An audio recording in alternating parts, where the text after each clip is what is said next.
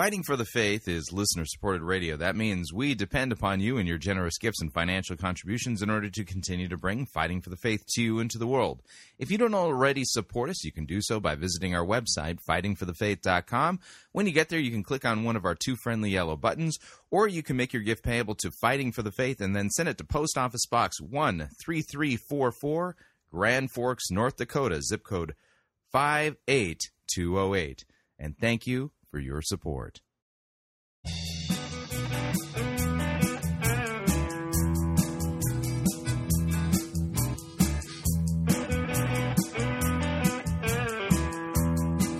It's time for another edition of Fighting for the Faith. Monday, December 14th, 2015.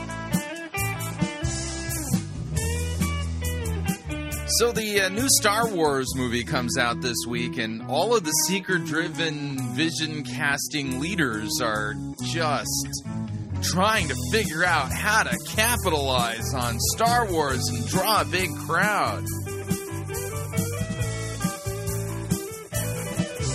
Yeah, I, I didn't even mention Star Wars in my sermon yesterday. Yeah, thank you for tuning in. You're listening to Fighting for the Faith. My name is Chris Rosebrough. I am your servant in Jesus Christ, and this is the program that dishes up a daily dose of biblical discernment, the goal of which help you to think biblically, help you to think critically, and help you slow down, stop, open up your Bible, and compare what people are saying in the name of God to the Word of God. No shortage of crazy things being said out there. We take the time to open up our Bible and check fact check. That's kind of the idea. Put what people are saying back in context in the scriptures and to test to see if what the most popular pastors, preachers, teachers, conference speakers, self proclaimed prophets, prophetesses, self proclaimed apostles, apostolettes, self proclaimed vision casting leaders, and those put forward by the evangelical industrial complexes, those who we need to be listening to, whose you know books we need to be buying, whose stuff we need to be studying instead of the Bible in our small group Bible studies to see if what they're actually teaching us is sound, biblical, historic, orthodox Christian doctrine, rightly handling God's word, or if they're twisting it, mangle it, mangling it, generally teaching for shameful gain the things that they ought not to teach. You kind of get the idea here. So, like I said at the uh, very, very opening of the program, this is uh, Star Wars week, and I know there's a lot of people out there super excited. I mean, when I was a kid, I was really into Star Wars, and you know, and then I grew up. You know, um, that doesn't mean that I'm you know not going to go see the movie. I will. I'm, I'm I'm more or less going out of curiosity to see if they can somehow salvage the the franchise after the damage done by George Lucas with the release of one, two, and three, which were just total train wrecks. I mean, and maybe that's one of the reasons why I'm a little jaded. I mean, I just think episode one in particular is, uh, uh, and that whole Jar Jar Binks character, uh, yeah, don't even get me started on that. But yeah, and, I mean that they were just, just poorly done. I mean, so much potential just wasted. But yeah, I don't know if you noticed this. George Lucas cannot seem to write dialogue to save his life, but anyway, so you know, I'm excited to see what kind of the next thing is and stuff like that. But um, movies are um, entertainment. Yeah, that's what they is.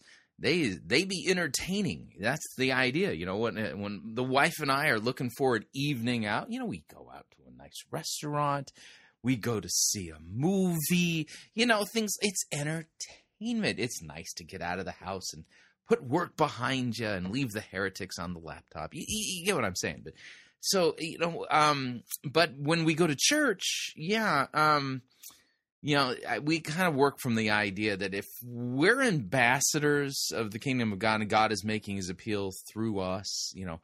Uh, to let everybody know that God was in Christ reconciling the world to Himself, you know that kind of stuff that if uh, if we as Christians are ambassadors, when the church gathers together, and notice the language I'm using, you know, I'm saying the church is not the building, although you can call a building a church. Technically, you can do that. That's one of the legitimate ways in which you can talk about it. But I think of the higher way of talking about it is the church is the body of Christ. It is those who've been brought to penitent faith in Christ. When the church gathers, all right, the building we gather in is well, we'd like to think of it as an embassy, you know And so the idea is is that if the church is an embassy, well, just like if you were to go to the British consulate in uh, Washington D.C., as soon as you step through the gates onto the property of the British consulate, you are no longer in the United States of America. You are in territory that is considered part of Great Britain. Same thing in a church. Same thing applies in a church. So as soon as we enter the door, if you would, and we as the church have gathered, well, we being ambassadors, that's the embassy. We no longer are in the United States of America, or if you're, you know, if you're in Australia, wherever you are, you know, that ceases to be part of Australia, and it is territory belonging to the kingdom of God. And the church has some very important business to tend to uh, think you know the ambassadors well they they need to they need to be fed the you know from the word of god. They need to hear god's word rightly taught and they need to hear from the king.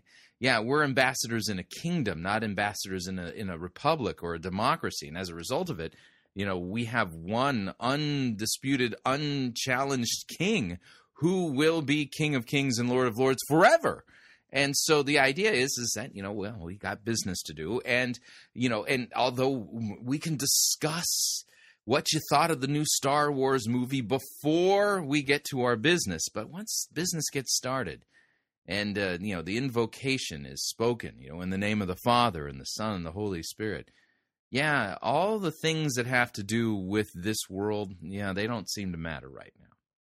What matters and especially by the way what doesn't matter is you know entertainment. Yeah, no, we got business to tend to, and as a pastor, I have duties, you know, within the office that I hold that that I that I need to uh, you know to dispense with. You know, I need to get to it and fulfill the duties of my office. And so, you know, teaching on Star Wars, yeah, not not in the cards. Um, dressing like Han Solo, that's not going to happen.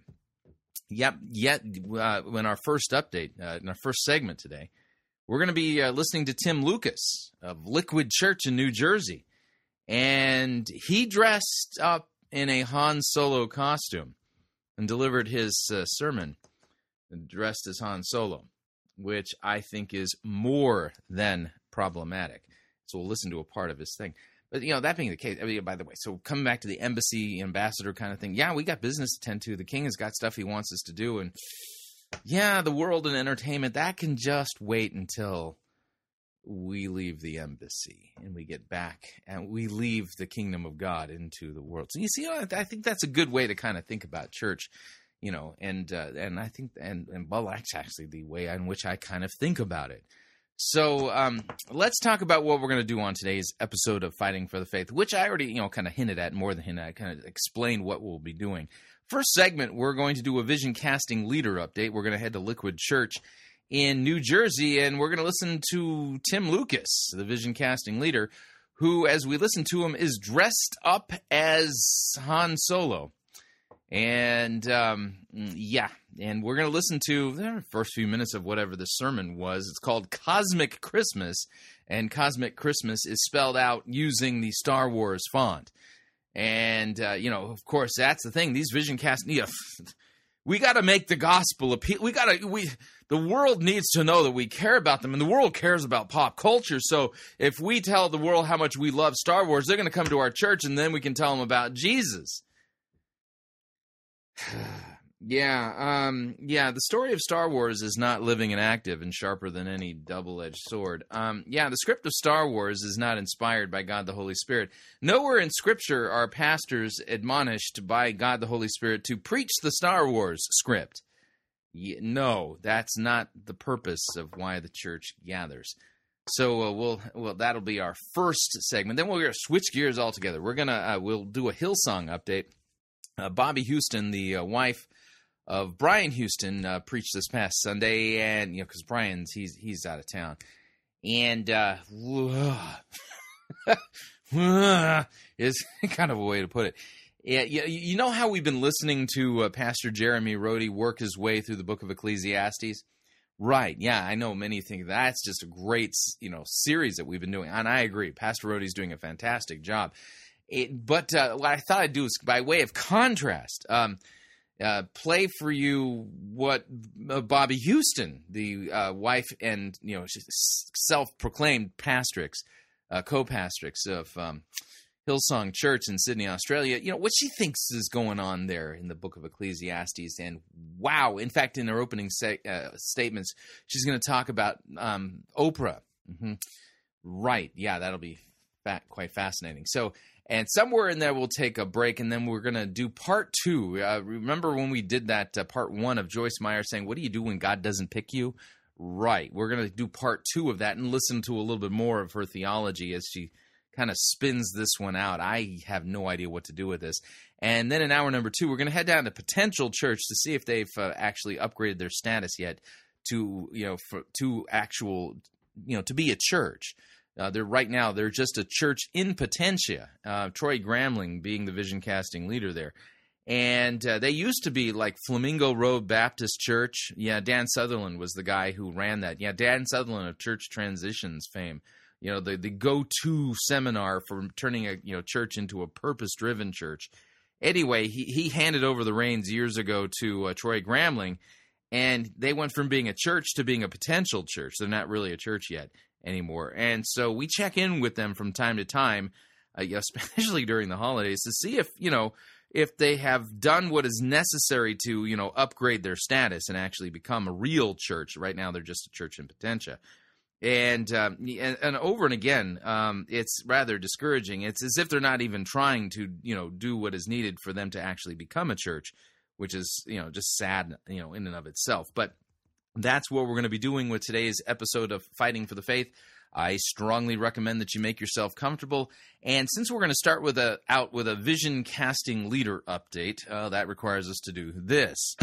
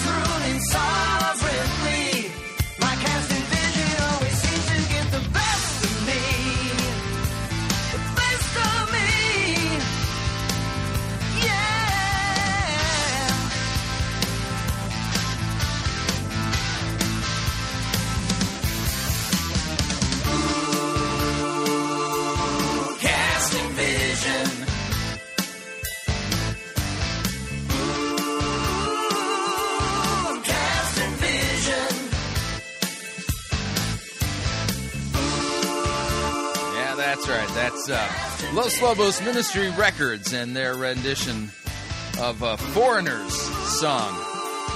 You know, but we've twisted it to it's casting vision. That's what we do, you know, Los Lobos Ministry Records. So, uh, what we're going to be listening to is the vision casting leader of Liquid Church in uh, New Jersey. Uh, that's Tim Lucas. And uh, Tim Lucas is one of these guys claiming that, you know, he's got a vision from God to do churched for the unchurched.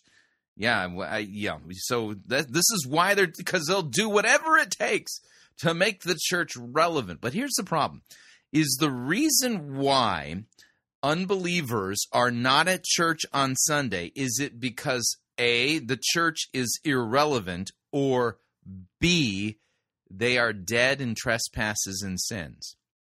Scripture makes it clear in Ephesians chapter 2 that every human being is born dead in trespasses and, and sins. Romans 5 makes it clear that they are at war with God. They hate him. Nobody is born in, you know born uh, spiritually Switzerland, you know, where they're just neutral. Okay? So the reason why unbelievers are not at church on Sunday is because they are pagan unbelievers and at war with God, dead in trespasses and sins and under the dominion of darkness. Yeah, that's everybody. That, that was you and me before we were brought to penitent faith in Christ. And as a result of this, that's the reason why pagans are not at church. So, what these vision casting leaders who claim to be receiving visions from God to do church for the unchurched doesn't make any sense and all they're doing is pulling on pop culture themes and dressing their stages up in a way to basically engage in a bait and switch. And Tim Lucas is not the first one to do this. We've already, you know, chronicled another pastor who's pulling on the uh, Star Wars pop culture theme, and that was uh, Bill Cornelius. Uh, you know, in order to you know capitalize and get a large crowd in his quote unquote church to tell people about Jesus. Well, Bill Cornelius failed to actually preach Christ. So, um, yeah, you kind of get the idea. But uh, so this is going to be Tim Lucas, and his sermon this Sunday began with them playing the trailer for the new Star Wars movie. We won't play it in its entirety. I've kind of queued the video up to the very end of where the you know the Star Wars trailer is, so that we can then see the transition as he then begins to tell us about Star Wars. Yeah, it, it's yeah. This is bizarre. Here we go. And the light.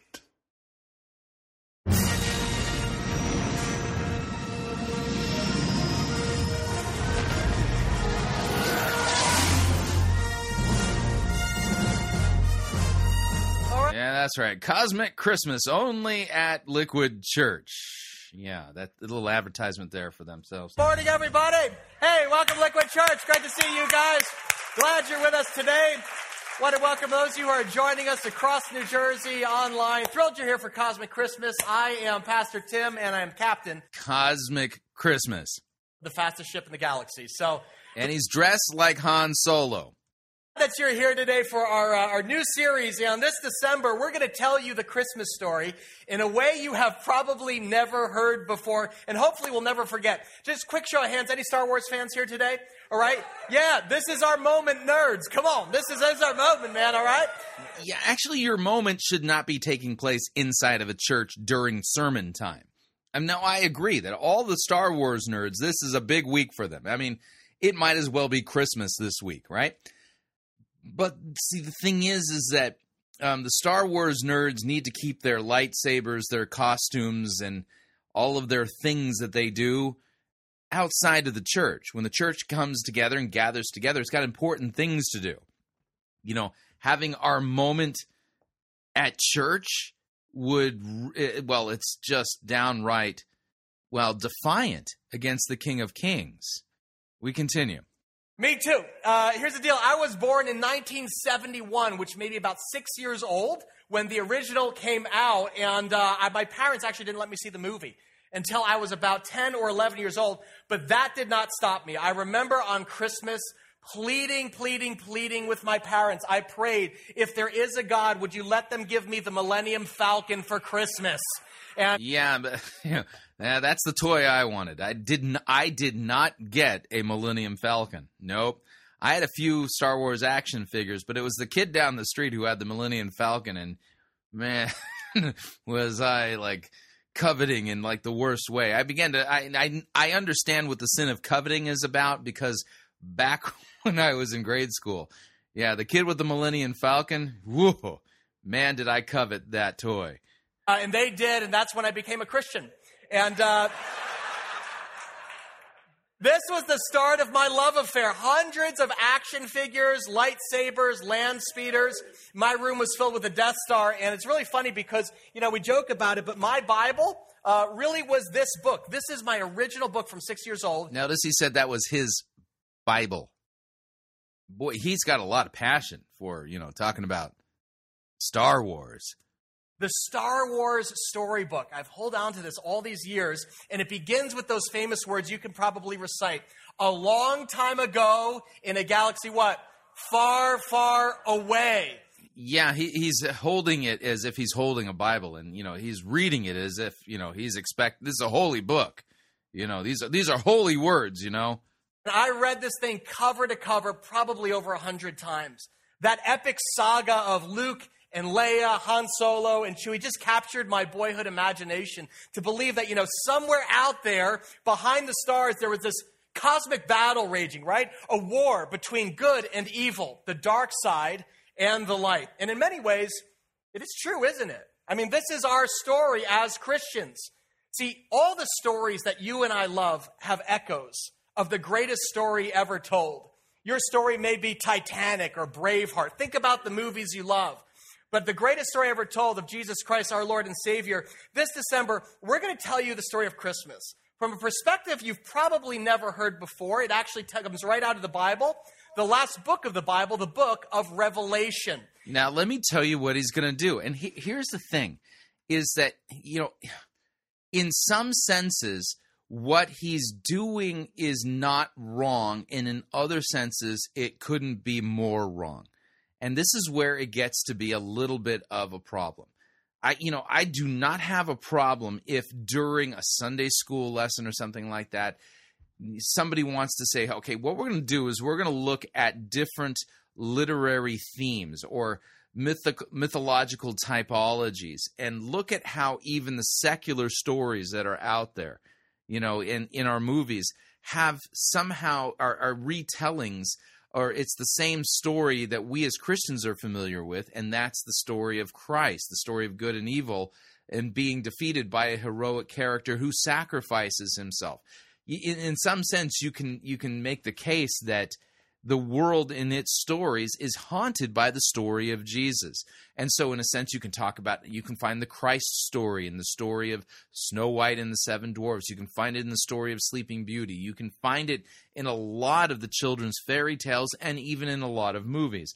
And Star Wars, since it starts, uh, you know, it was intentionally designed to be a mythology, it was pulling on a lot of these themes and but they were retweaking it with kind of a Buddhist, um, you know, mystical bent. But you know, so in one sense, what he's doing actually makes sense, and what he's going to do then, he's going to go to Revelation chapter twelve, which is a telling of the birth of Christ, and it's a fascinating text because it's then in the context of this pitched battle between God and the devil, and and the virgin giving birth to a son, and and then the devil ma- waging war against uh, those who uh, hold to the testimony of Christ. It's a fascinating text, and I so I understand what he's doing in that sense. But the problem is, is that what's in the lead here? The, what's in the lead is not God's word. What's in the lead is all of the pop culture trappings and I'm supposed to somehow receive the word of God from a man dressed as Han Solo, who, you know, basically is really excited, super duper excited about Star Wars. So much so that now Christ gets to share the spotlight with Darth Vader, Han Solo, in the new movie. Yeah, I, I have a real big problem with that. It's a form of syncretism, and what's what you're syncretizing here is you're, you're basically pulling the world into the church. And again, this is entertainment. These stories are entertainment. And, uh, you know, we as a church have important things to be about. And, you know, what this guy is doing is basically number one, working with a faulty premise. The reason why unbelievers are not at church is because we're so boring and irrelevant. So we're going to make ourselves relevant. How do we make ourselves relevant? I know. We put all the pop culture trappings together. But see, the thing is, they're all dead in trespasses and sins. And the people who are there who are pagans, they're not there because of Jesus. They're there to see what this church is going to do, uh, you know, regarding, you know, uh, the Star Wars stuff. And it turns into a bait and switch. And he's and he does the switch pretty quick. Pretty quick. Now, what I'm going to do with this episode of Fighting for the Faith, I'm going to actually pull out of the archives uh, a link to my interview with an atheist couple that uh, that went to a big Star Wars extravaganza that was put on by a church up in Winnipeg, Canada, and get their feedback. So, if you haven't heard that episode, it's uh, it's like a must listen. Does this really attract unbelievers? Do the unbelievers sit there and go? I, I, I, I, am I'm going to make Jesus Lord of my life because that pastor loves me so much he dressed like Han Solo. Yeah, no, that's not how that works at all. This is an utter train wreck. I think you get the idea. So look for today's episode of Fighting for the Faith. You can find it at fightingforthefaith.com. Uh, those of you podcast listeners, look for Monday, December 14th, 2015. Under the it, it, says additional resources. There will be a link to my interview with that atheist couple who attended the Star Wars extravaganza, Easter extravaganza at the church up in Winnipeg. I, I think it was either last year or the year before. I, it's these things go by quick. Yeah, it's the best way I can put it. All right, we're up on our first break. If you'd like to email me regarding anything you've heard on this edition or any previous editions of Fighting for the Faith, you can do so. My email address is talkback at fightingforthefaith.com or you can subscribe on Facebook, facebook.com forward slash Pirate Christian. Follow me on Twitter, my name there at Pirate Christian. Quick break when we come back, a Hillsong update. We're going to listen to Bobbie Houston wax eloquent about Oprah and then give us some initial thoughts about what she thinks Ecclesiastes is about. Stay tuned, don't want to miss it. We'll be right back.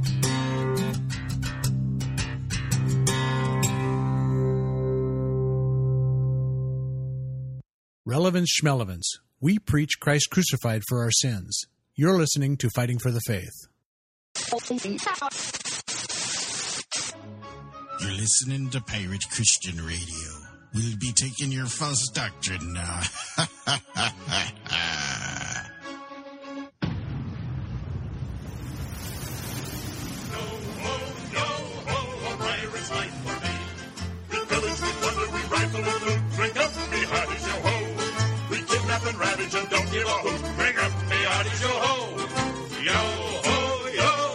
A pirate's life for me. We we we. It's Python's Flying Circus Church.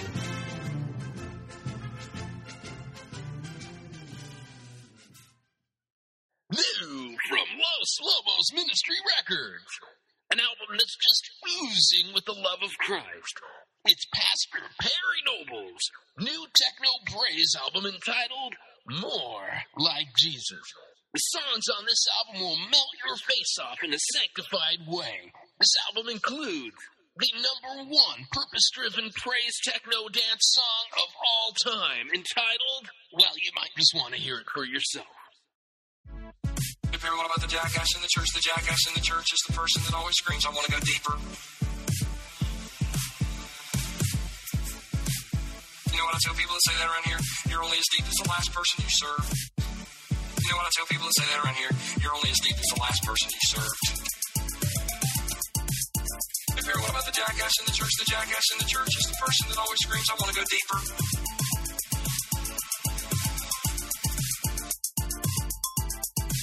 What about the jackass in the church? The jackass in the church is the person that always screams, I want to go deeper. Don't you feel closer to Jesus after hearing that sample? Well, we've got another one for you, too. This one's entitled, You Officially Suck. I think that you officially suck as a human being. I think that you officially suck as a human being. Listen, I'm playing games with you. I think that you officially suck as a human being. I'm not playing games. I think that you officially suck as a human being. Other tracks include Your Grandma Smokes Weed and I Don't like hanging out with people that make me uncomfortable. Act now, and Los Lobos Ministry will even throw in a free bonus track by Steven Furtick entitled Cause They're Stupid. Here's a sample. Cause they're stupid, cause they're stupid. A lot of people don't like rock and roll in church, cause they're stupid, cause they're stupid, cause they're stupid, cause they're stupid. A lot of people don't like rock and roll in church, cause they're stupid, cause they're stupid. There's a lot of explanation for that. Cause they're stupid, cause they're stupid. A lot of people don't like rock and roll in church, cause they're stupid, cause they're stupid. And get Pastor Perry Noble's brand new techno praise album entitled More Like Jesus.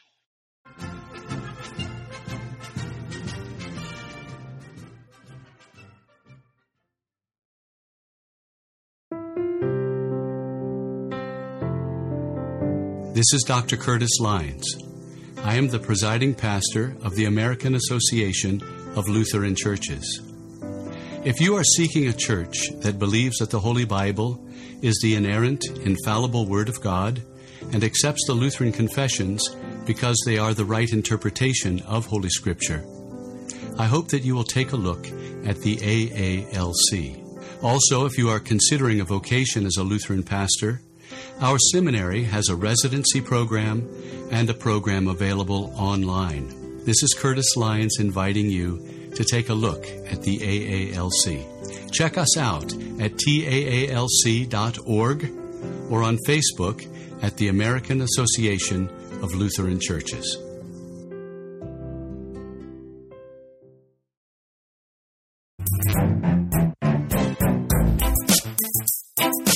Every summer for the past 15 years, youth have been immersed in the waters of their baptism at Higher Things conferences. On January 2nd, we invite college students and young adults to the campus of Concordia University Chicago for an evening spent drinking from the fire hose of the gospel. This unique Higher Things Lutheran Unconference will begin with a service of Vespers and end with evening prayer. In between, seven incredible Lutheran pastors will take the stage for just 20 minutes each. A sit-down dinner will be provided with a Q&A session with a speaker panel. Registration is just $100 per person. Go to higherthings.org for more information. That's higherthings.org.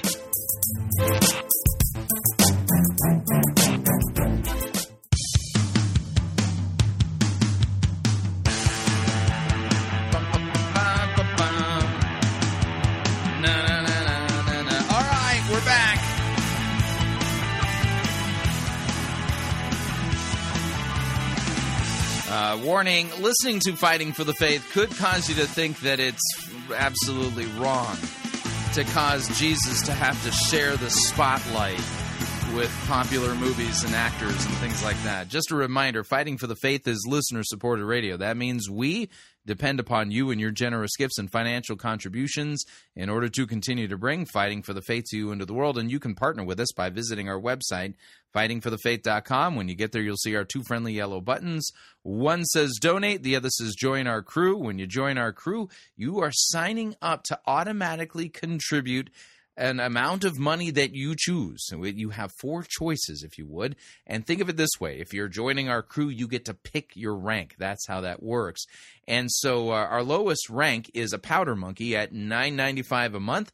Gunner's mate at $24.95 a month, Master Gunner $49.95, and Quartermaster $99.95. Currently, we are doing what we can to you know, basically get the equivalent of 600 new powder monkeys to join our crew so we can kind of take our website kind of to the next level. We've had a big upgrade and we have phase two we'd like to roll out. And in order to do that, we've got to raise some funds in order to uh, be able to pay those expenses because we're going to need to bring some people on board. So if you don't already support us, you can do so by visiting our website, fightingforthefaith.com. Click on the Join Our Crew. Of course, if you would like to um, specify the amount that you would like to contribute, you can do so by clicking on the Donate button, or you can make your gift payable to Fighting for the Faith and then send it to Post Office Box 13344, Grand Forks, North Dakota, zip code 58208. And let me thank you for your support. We truly cannot do what we are doing here without it. All right, time for a Hillsong update. Praise the Lord for all the cash I've got. Praise Him for my Rolls Royce and my yacht. Serving God ain't hard with a credit card. Jesus died so I could make a lot. Praise the Lord, He's made us millionaires. Wave your donations in the air. We've replaced our hymns with ATMs, and soon we'll charge a fee on every prayer. Jesus Christ was a poor man, don't you know? He should have used our accountants for his cash flow. Stop the Sermon on the Mount, he should have had a bank account. Two thousand years with interest, he'd be rolling in the dough.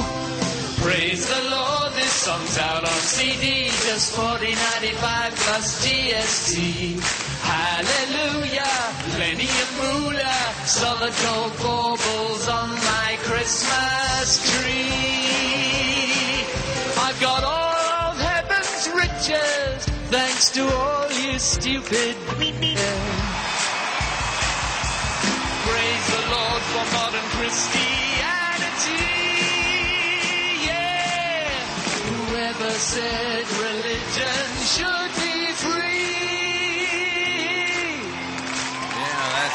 that's our Hillsong update music. So, what we're going to be listening to is um, Bobbie Houston. And uh, this was from this past week, as she apparently is going to bring the word of God, but she has some opening thoughts regarding Oprah, which I find to be quite revealing. So, uh, he- she's ju- she's just been introduced. Here we go. He's like a son. Amen. Good morning, church. Still morning? Oh, five minutes, and then we have. And by the way, she was introduced as if she's a pastor, but Scripture makes it very clear women cannot hold a pastoral office. Hey, hashtag midday baby midday. Father, in Jesus' name, help this world. Hallelujah. Yes? what was that? Some of you don't know what that means, but that's okay. Are you well? Fantastic. Did you have a good night's rest? Yeah, th- thanks for asking. Okay. Nice to um, see everyone around Australia and all the different locations and uh, wherever you might be on the world. If this is going out there, no pressure. Hallelujah. Amen. Hey, do you know what I did last night? I had the privilege of going to Oprah. I didn't even know she was in the country. But you know, the Allphones Arena that we often rent and hire for our conferences gave two tickets to Monica in our events department, and she very kindly rang me up and said, Would you like to go to Oprah? And so I did, and it was actually amazing. And Oprah's a heretic. She just said Oprah was amazing. No, Oprah's a heretic. Oprah is not anybody you want to be getting any of your spirituality from. Amazing. For two hours, this beautiful woman came out, like no, nothing, like not much happening, and just for two hours, just taught and shared wisdom and life from her 30 year journey. Amazing. And interjected faith throughout. So it was pretty cool. I loved it. And Yeah, I'm sure you did. Now, that's kind of fascinating. I mean, the fact that Bobbie Houston wouldn't identify Oprah's false teaching as false teaching and that she embraced it and thought, oh, it was amazing. And she interjected faith and all that. And I was, oh, yeah. What does that tell you about Bobbie Houston's biblical discernment? Mm-hmm.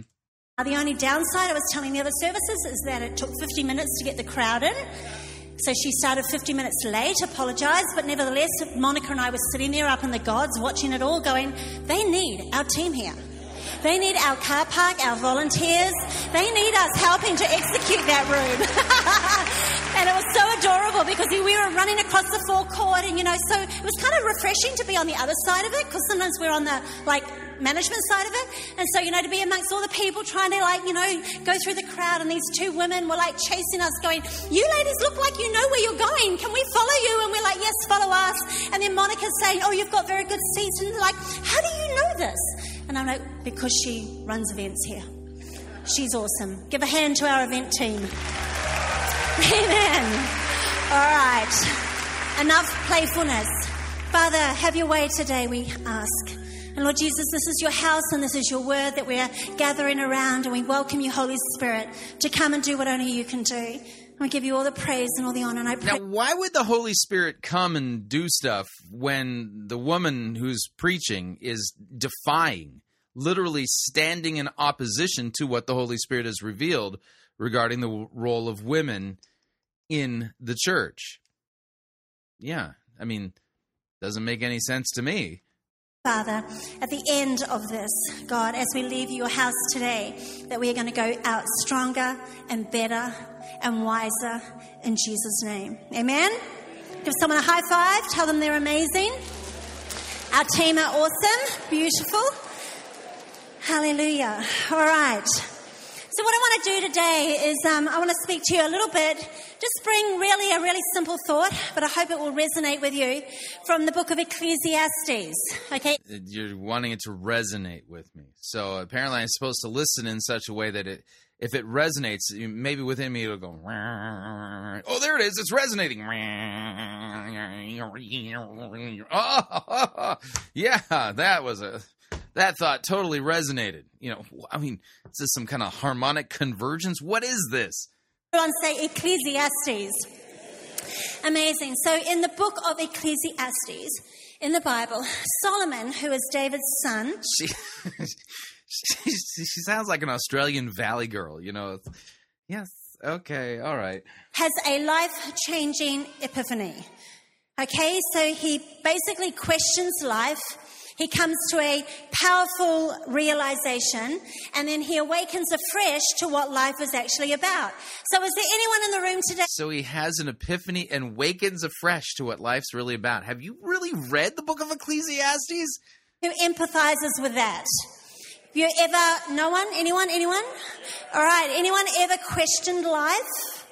Anyone ever had a powerful re- realization and then suddenly you awaken to what life is truly about? In fact, you might be sitting here today or in any of our locations or watching online, and actually that already has got you thinking because you are questioning life and you are wondering what it's all about. And I really pray that today we can help you understand that the eyes of your understanding will open Right, so that you can find your dream destiny thingy. Right, yeah, because that's kind of, kind of where she's heading, you know. To uh, how amazing you actually are. Right. Because the. oh, man. So the book of Ecclesiastes is going to help you understand just how amazing you actually are. Right. I, you know, as uh, Pastor Rhodey has been working his way through the book of Ecclesiastes, I have yet to hear him say that statement that, oh, yes, Solomon really wants you to understand just how actually amazing you are. That's why the book of Ecclesiastes was written, right? Yeah. and who this amazing God is. And so, if you actually read chapters 1 through 11, which we're not going to do this morning, Yeah, she's not, I'm going to read like one. Solomon vacillates between wisdom and actual despondency. Wisdom and despondency, because basically, King Solomon, Solomon had everything. He had everything. He had fame and fortune and riches and talent and influence. He had everything, yet to him it felt shallow, temporal, fleeting, at times pointless. No, no, notice what she's saying here. You know, the problem was that he had everything, but it felt that way. So apparently, it really wasn't pointless. But him having all that wealth was really important because the health and wealth prosperity teaching is part and parcel of what Hillsong is all about.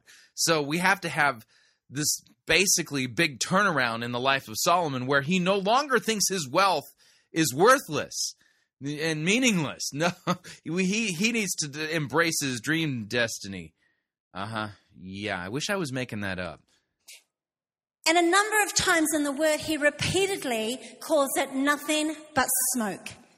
Life is nothing but smoke. And you know, if you read those chapters, and I did in preparing this, you know, one of the prevailing realities for him was the seeming injustice, the seeming injustice.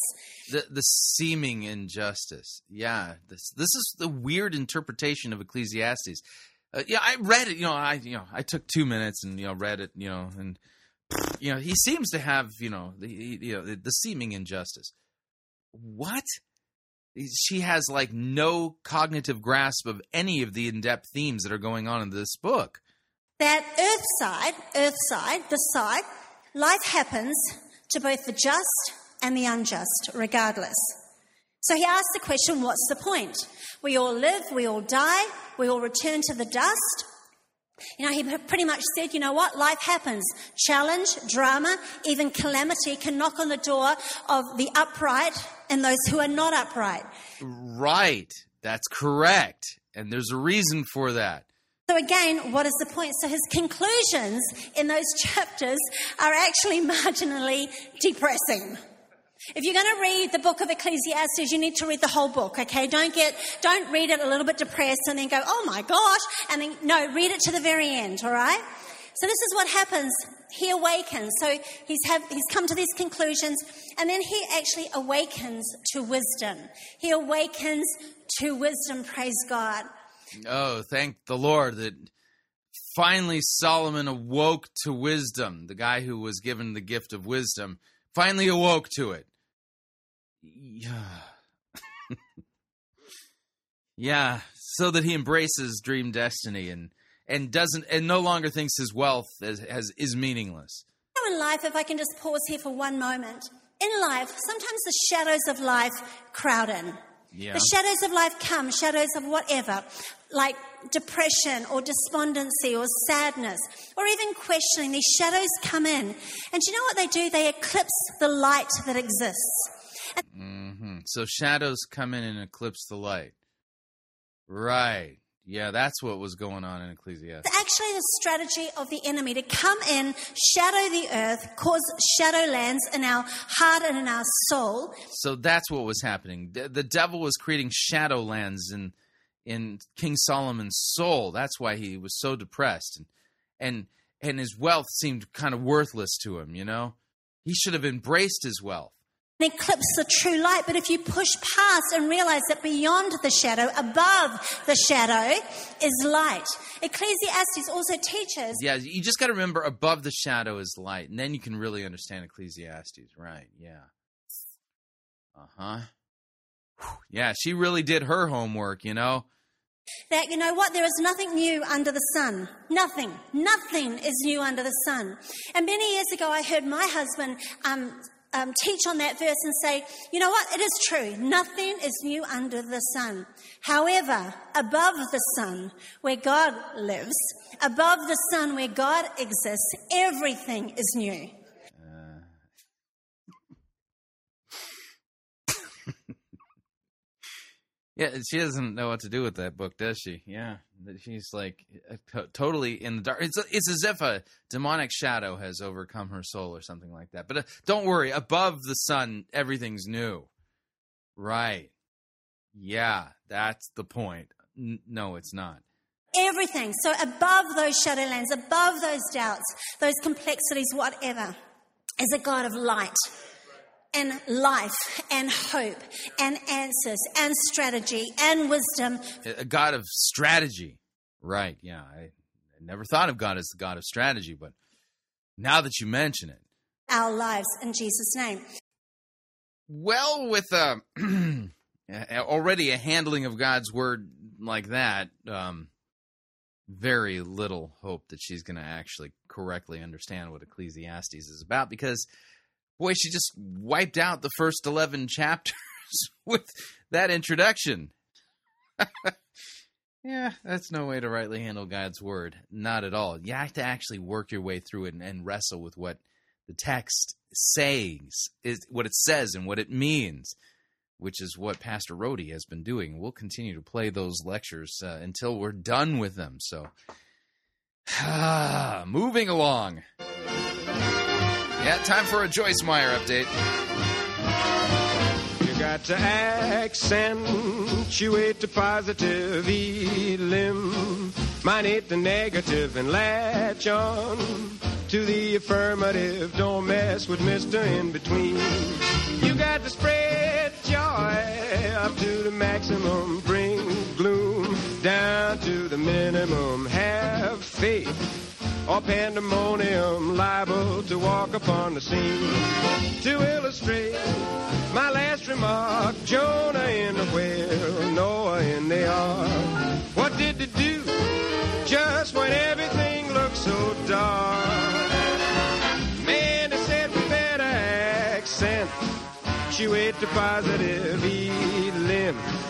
Eliminate the negative and latch on to the affirmative. Don't mess with Mr. In Between. That's right. Don't mess with Mr. In Between. You got to accentuate the positive and eliminate the negative. Now, uh, what we're going to be listening to, this is part two.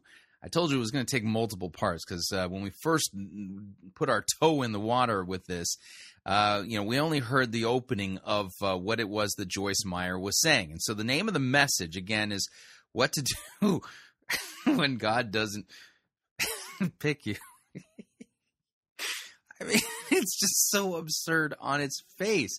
I mean, I don't even know what she's talking about. I mean, what do you do when God doesn't pick you? I, I like I said before, um, I didn't know God was picking like kickball teams, and I mean, this feels like you know, you know, like elementary school. But you know, I fast forward the video, and she's going to start to kind of get into the teaching now, and let's see how she handles God's word to see if it's a correct handling of God's word, rightly divi- dividing the word of God, law and gospel, sin, grace, repentance, forgiveness of sins or if she kind of in typical uh, Steven Furtick word of faith heretic narcissetical fashion just you know mangles the texts that she, are you know she's preaching to make them a, a parable really about you. Here's Joyce Meyer to explain. Here we go.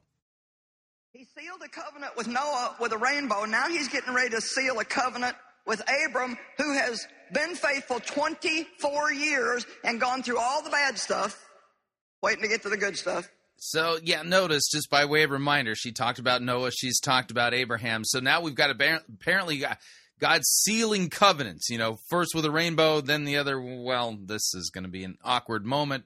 She'll explain. So now it's time for the covenant. There's always something to seal a covenant.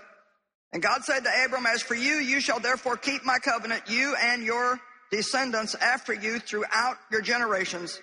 And this is my covenant which you shall keep between me and you and your posterity after you. Every male among you shall be circumcised.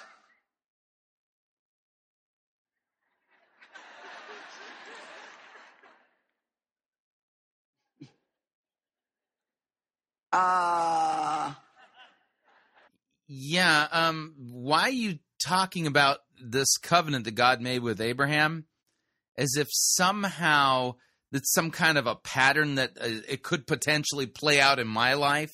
You know, like I'm going to be walking down the road and God's going to say, Chris, I want you to pick up your family and move to the promised land. Okay, God. And so I move. And, you know, and then I'm faithful to God for 20 something years. And then God says, I want to seal my covenant with you, Chris. And so I'm going to cut off your left arm, you know, or something like that. You, you see, as it, you know, this is some, as if this is some kind of a pattern that we're, that could play out in your life wait a minute, God, why did Noah get a rainbow and I'm getting a circumcision? Yeah, that's not what Abraham said. Although you're getting a good laugh line here, you're really mangling God's word.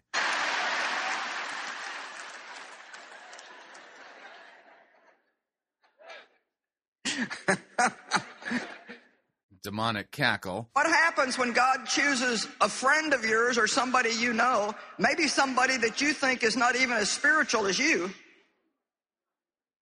which that's a bad sign right there, but that's another teaching. So, what are you talking about? God chooses somebody I know. Chooses them for what? You think that's not even as spiritual as you, and they get a rainbow. Uh, what are you talking about? so oh, across the street, you know, is Bob, and you know, Bob, you know, he's been a Christian for you know like six years, and so God picked him and gave him a rainbow. It's like, oh, but what did he give me? You know a, a can of spam. I what is this? Doesn't make any sense. We're building a boat. And here you've been through war and str- God did not give Noah a, a, a rainbow because he built a boat. life and turmoil and left your home and everything else, and you get a circumcision. There have been many times in my life when I've wanted a rainbow and got a circumcision. Uh, r- really? Uh huh. Now, clearly, now the circumcision is becoming an allegory about something difficult in her life. That's not what this, the you know, Abraham's circumcision is about at all. A circumcision just means a cutting away of the flesh. That's really what it means. And eventually God gets around to saying, and I want you to serve me with hearts that are circumcised, with pure hearts.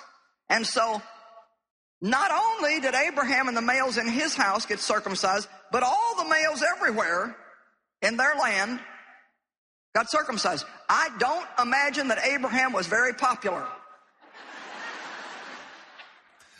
Man, okay. I mean, this is this is crazy. Scripture interprets scripture. So Romans chapter 4 tells us what Abraham's circumcision was about. And it has something to do with justification by grace through faith.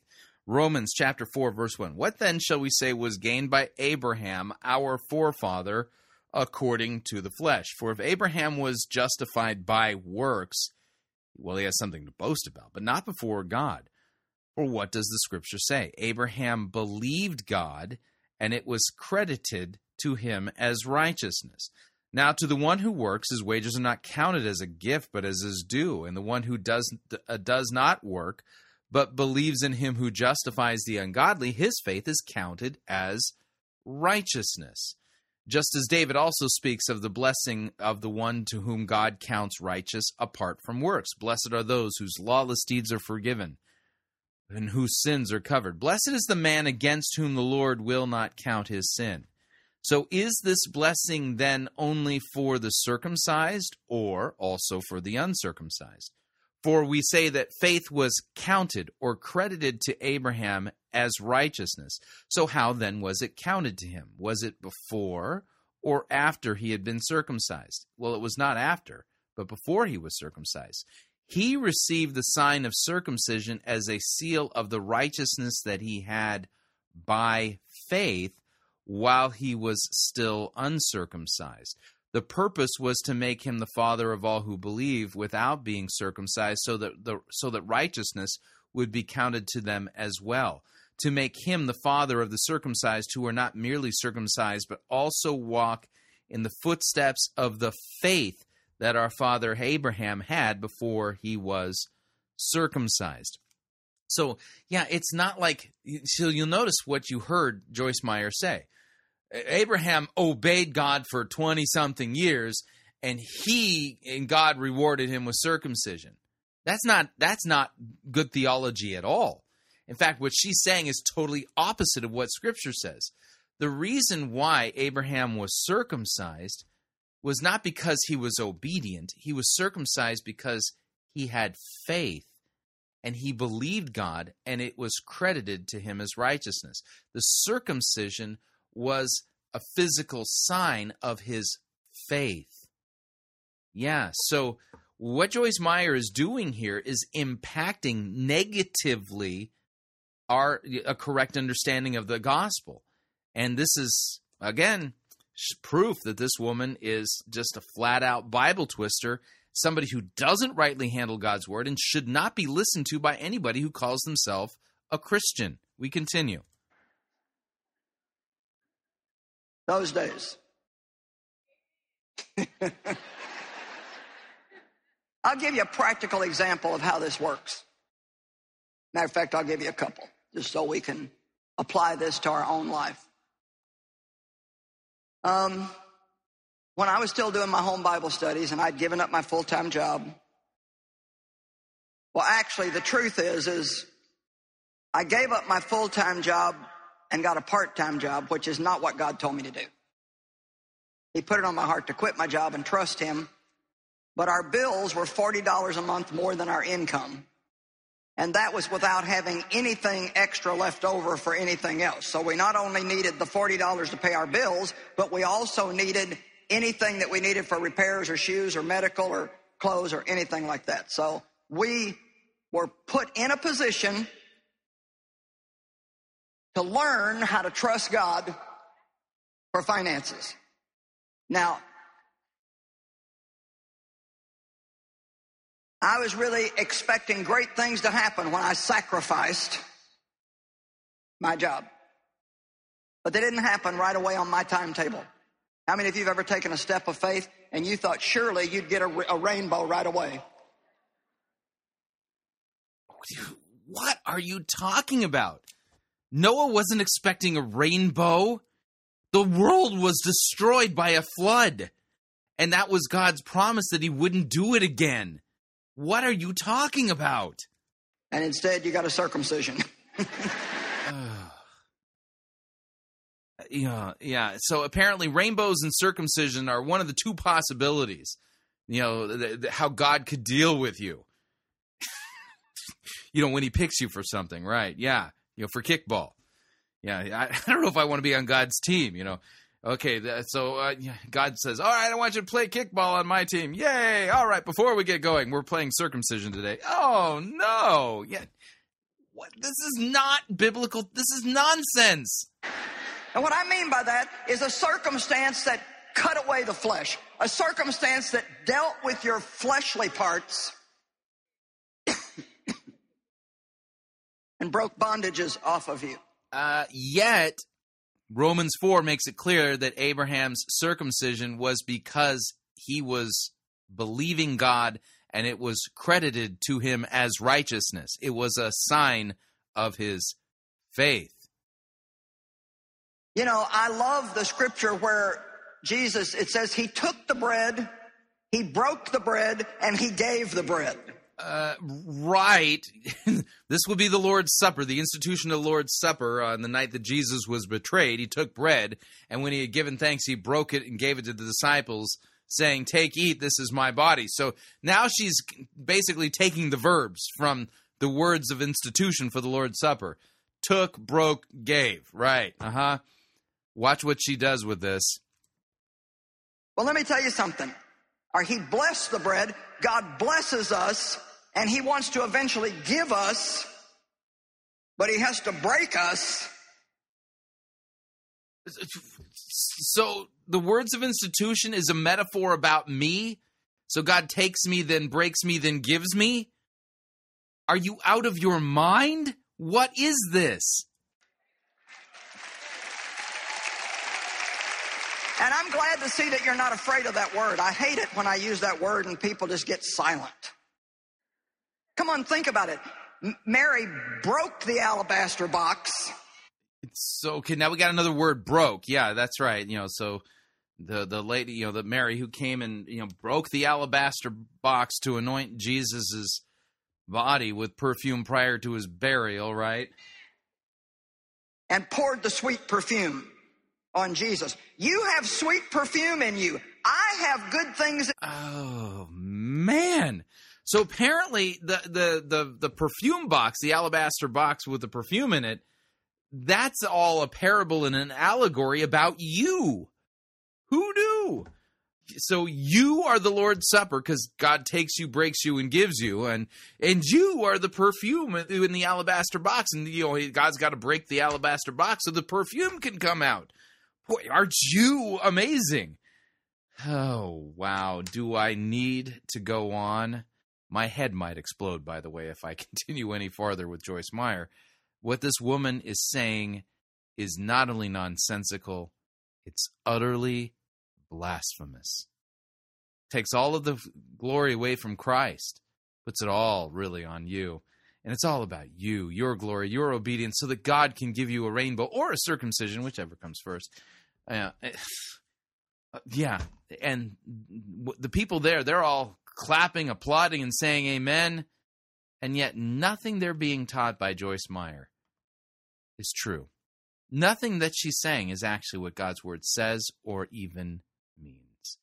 Something to think about. All right, we're up on our second break. If you'd like to email me regarding anything you've heard on this edition or any previous editions Fighting for the Faith, you can do so. My email address is talkback at fightingforthefaith.com, or you can subscribe on Facebook, facebook.com forward slash Pirate Christian. Follow me on Twitter, my name there at Pirate Christian. Quick break when we come back. Sermon review. We're going to head down to Potential Church and uh, listen to their latest Christmas sermon. Stay tuned, don't want to miss it. We'll be right back.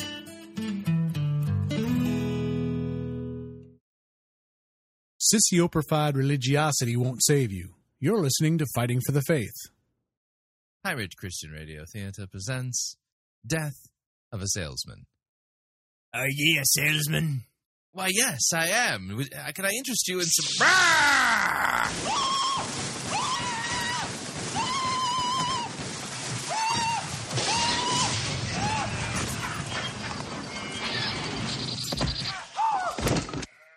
You're listening to Pirate Christian Radio. Hi, Chris Rosebrough here to talk about our longtime featured advertiser, CheapOair. Doesn't matter if you're traveling for business reasons or for pleasure. Doesn't matter if you're traveling within the United States or abroad. CheapOair is the place for you to save literally hundreds of dollars on your airfare, hotel rooms, and rental cars. Visit our website, fightingforthefaith.com. On the side of our website, you'll see our ad banners. Look at the ad banner for CheapOair and look on it. There's a promo code. Write the promo code down. Click on the ad banner and then book your travel at the CheapOair website, and you'll have the opportunity to enter that promo code for additional savings. Again, fightingforthefaith.com. Write down the promo code, click on the ad banner, and save money on your airfare, hotel rooms, and rental cars today.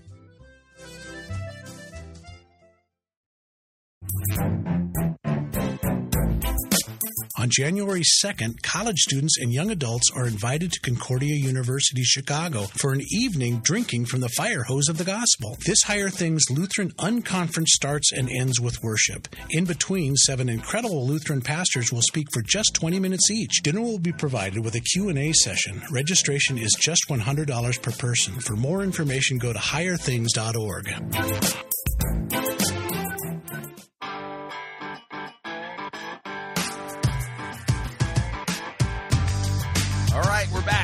number two of Fighting for the Faith sermon review time.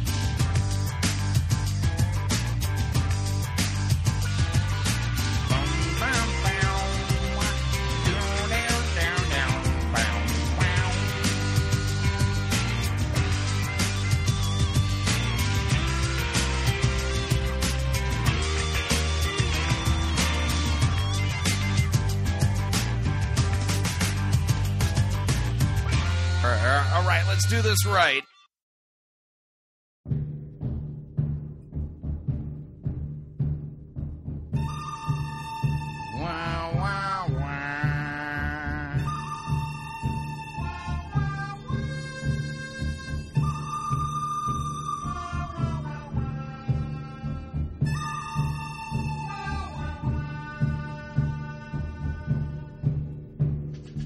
The good, the bad, the ugly. We review it all here at Fighting for the Faith. We're equal opportunity sermon reviewing service. Today's ser- sermon?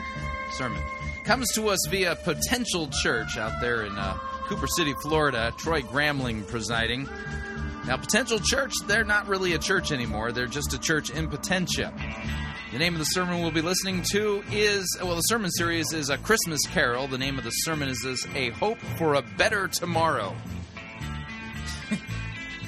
with a name like that, I have very little hope that we're going to hear God's word rightly taught. We're going to hear law and gospel, sin, grace, repentance, and the forgiveness of sins. The good news that unto us is born a Savior who is Christ the Lord, who's come to save us, forgive us of our sins, you know, things like that. Yeah, I don't even think Troy Gramling thinks in those categories, which is one of the reasons why Potential Church remains just a church in Potentia, but not an actual church. So let me back off on the music and let's get started. Without any further ado, here is Troy Gramling and his sermon, A Christmas Carol Hope for a Better Tomorrow. Here we go. All right. Well, we're going to worship a little bit more in a few moments. But before we do, there's always a lot of information to get out on uh, our Christmas service, a lot that we're doing, a lot of exciting things that are happening. But if you pull out that outline that you got, all right, and I want to start by first of all just saying thank you to all of our volunteers and all of our staff team who have spent the last week decorating all of our different environments. Could you join me in thanking them? All right. Now, in case you don't know, it's Christmas, all right? And uh, we are going to. Actually, it's Advent. Yeah, Christmas doesn't start until, you know, Christmas. There's 12 days of Christmas, not, you know, 31. Just saying. I spend some time. I was thinking about the Christmas Carol, and there are really some incredible lessons within there that, when we then go to the biblical text, we can learn from. So I, I hope that it'll be fun. Most importantly, I hope that it will be encouraging. And I want to start with some dialogue from the book or the screenplay that was taken from the book. I put it in your outline. You pull that. So we're going to start with Charles Dickens' A Christmas Carol. Dialogue from the book, not the Bible. Out, okay? And we're going to read it. Now, it starts with Fred. Does anybody know who Fred is? Fred is the nephew of Scrooge. So when Scrooge comes in, and Scrooge is selfish, he's tight, he's grumpy, doesn't like Christmas in the story, and he comes in, and his nephew looks at him and says, Merry Christmas to you, uncle. And look at how Scrooge responds. Say it, would you? I, I knew that spirit was in you, okay? All right, say it again. It'll make you feel a little better. One more time. Yes, this is this is that crowd. Bah humbug. Now, did you know that that's actually a word? It, it, means a hoax. It means fake. So when the nephew comes in and says "Merry Christmas," he's like, "Bah humbug. That's just a hoax. There's nothing to that. Just a great way to sell a bunch of stuff." He says, "Merry Christmas." What right do you have to be married? What reason do you have to be married? And I guess I could ask maybe you the same question. As you think about this Christmas season, what right do you have to be married? I mean, with all that's going on in our world, there's a lot of things to be afraid of. There's the horrific events in the last few months in Paris, and of course in California. And there's probably stuff going on in your life. There's some of you who may be sick. Some of you who are dealing with relational issues. Some of you may have more bills and you do money. So, is there a reason to have a Merry Christmas? Is it possible to have a Merry Christmas? Or is it just, well, just bah humbug? Is it just a hoax? Is it just something that we do every year out of tradition? Or is there something to the fact that the Bible says that first Christmas that the Messiah was born? Now, what we're going to do in this series, which is an important thing, the Messiah is born, our Savior. We'll talk about that in a minute, but let's see what Troy's going to do with this. is we're basically going to spend the next three weeks and then our Christmas services answering two questions, okay? Let me give you the questions. The first one is Can you escape a future that's haunted by your past? If you've read the Christmas Carol, Can, can I escape a future that's haunted by my past? What? The ghost of Christmas past, present, and future come to Scrooge. And the ghost of Christmas past take him to his childhood. And they show him some of the things that happened in his life that made him the way that he was. And then the, the ghost of Christmas present comes and shows him how the way that he's living his life is impacting the people around him. And then the ghost of Christmas future comes. And at the end of that, Scrooge looks at the ghost of Christmas future and asks the question Is there anything I can do to change my future? In other words, I've seen my future. I see where my life is leading. I know what happened to me in the past, and I know what I'm doing today. Is there anything I can do about my destiny? The, the second question that we're going to answer is there any hope for a better tomorrow this Christmas? In other words, when you look at your life, and you look at your circumstances and you look at what's happened in the past, you look at what's going on today, it, it, can you have a Merry Christmas? M E R R Y. I think that you can. And I think as we. Yeah, you know, um, my. Uh, my big problem is not that I can't have a Merry Christmas. I'm not sure what you're talking about. Cover the answer to those two questions that we will be encouraged. Now, I think that a Merry Christmas and M E R R Y Christmas begins with the M A R Y Christmas. Uh, a Merry Christmas, okay? Mary, the mother of Jesus. Her story is told in Luke chapter 1. So if you got a Bible or you got an iPad or uh, you can pull out the outline.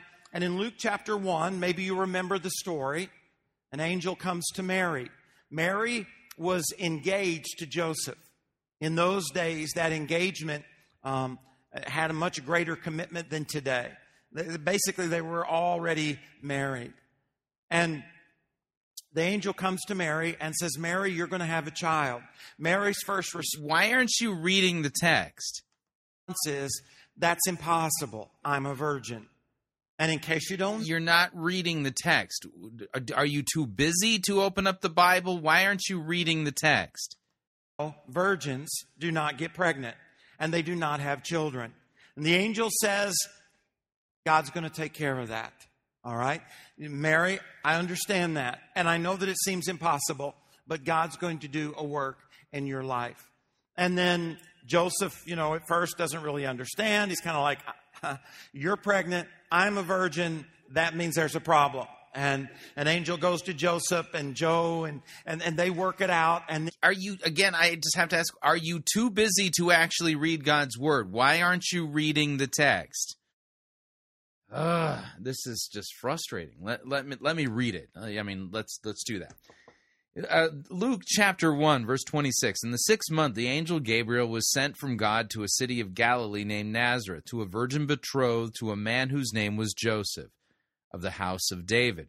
The virgin's name was Mary, and he came to her and said, Greetings, O favored one, the Lord is with you.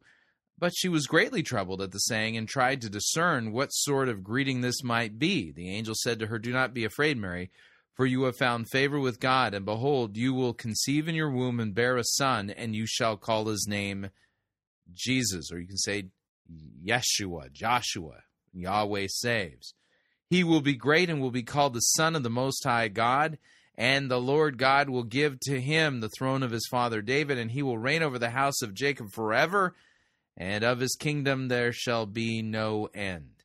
And Mary said to the angel, How will this be, since I am a virgin? And the angel said to her, the Lord, the Holy Spirit will come upon you, and the power of the Most High will overshadow you. Therefore, the child to be born to you will be called Holy, the Son of God. And behold, your relative Elizabeth, in her old age, has also conceived a son, and this is the sixth month with her who was called barren. For nothing will be impossible with God. And Mary said, Behold, I am the servant of the Lord. Let it be to me according to your word. And then the angel departed from her. So, okay, I mean, it, how long did that take? You know, two minutes? Are you too busy, Troy, to actually read the Bible? And then in Bethlehem, that first Christmas, in a manger, Jesus is born. And I believe that it's in that text, as we look at how God interacted with Mary, we can discover how we can have a Merry Christmas, no matter what the. Okay, so hidden in that text is the secret for us to have a Merry, M E R R Y, Christmas. Right. Circumstances are. No matter what's happening in your life, no matter what's going on in our world. And I think there's some simple things. So I'm going to quickly share these with you. And then if you could, um, just kind of jot them down. The first thing we have to do is that we have to get a point in our life, especially if you're here and you're a Christ follower to where we admit our doubt. It's okay to admit your doubt. It's okay to admit your fear.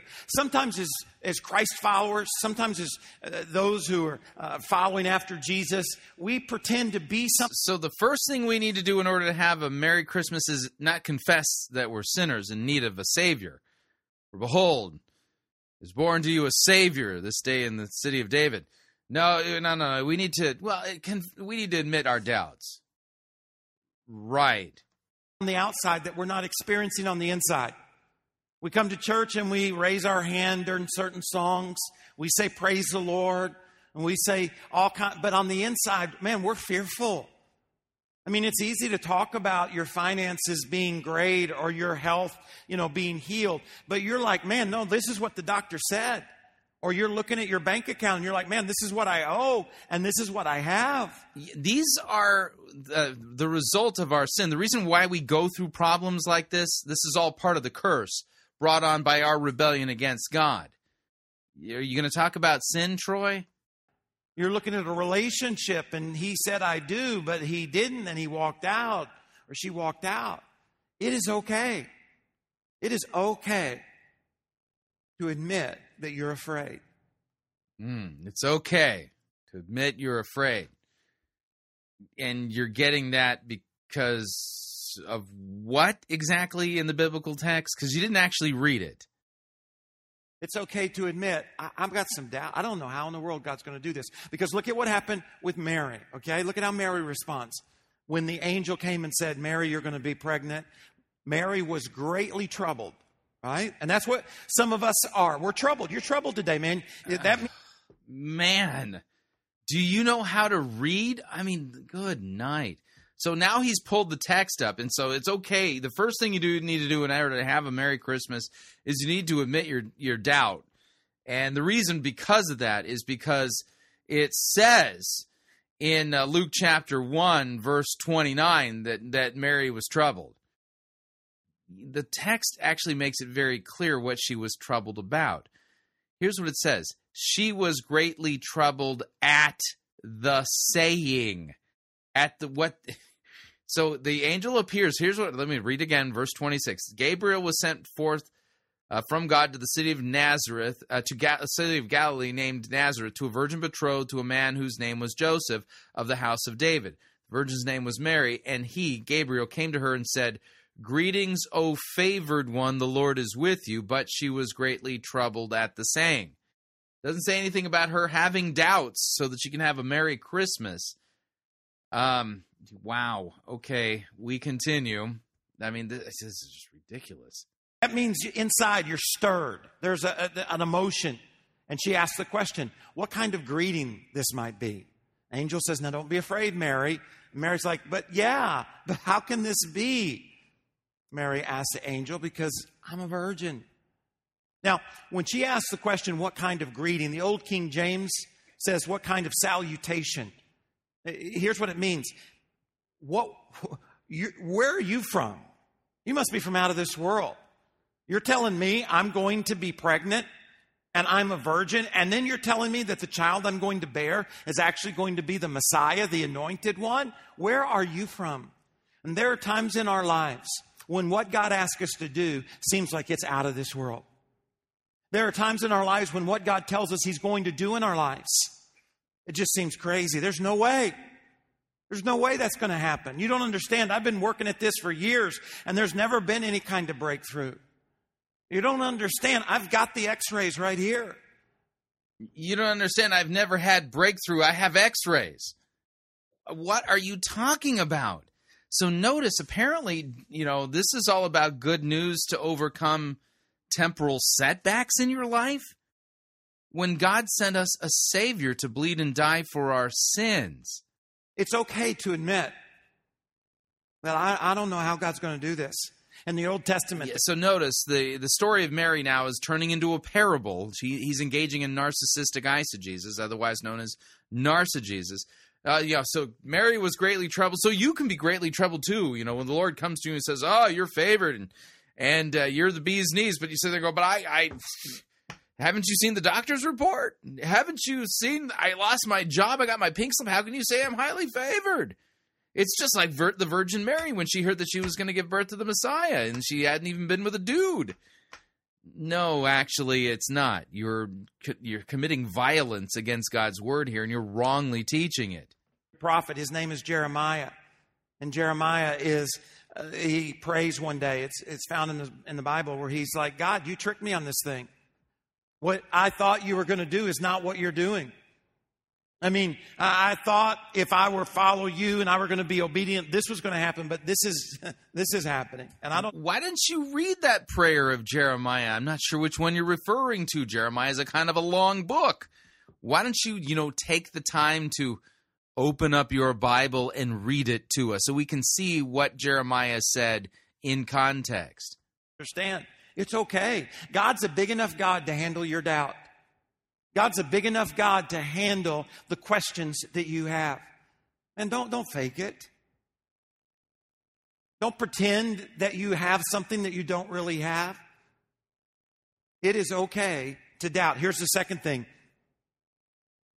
And this is where movement starts to take place. Is that you have to believe that what God did in the life of Mary, God will do in your life. Um, God's gonna make me pregnant while I'm still a virgin. Yeah, no. Um, I've been married for uh, a long time, long, long, long time. Um, so, I mean, what are you talking about here? that what God did in the life of Mary, God will do in your life. Now, that can be difficult sometimes because, like, this is Mary. Right. It's going to be really difficult for God to cause me to become pregnant while I'm still a virgin since I'm not. Mary, the mother of Jesus, isn't she special? Isn't she different than me? Isn't there something about her that she has that I don't have? Well, let's look and see what the scripture says, okay? The angel went to her and she said, Greetings, you who are what? One more time, are what? Now that's good news, isn't it? The angel comes and says, Guess what, Mary? You're highly favored.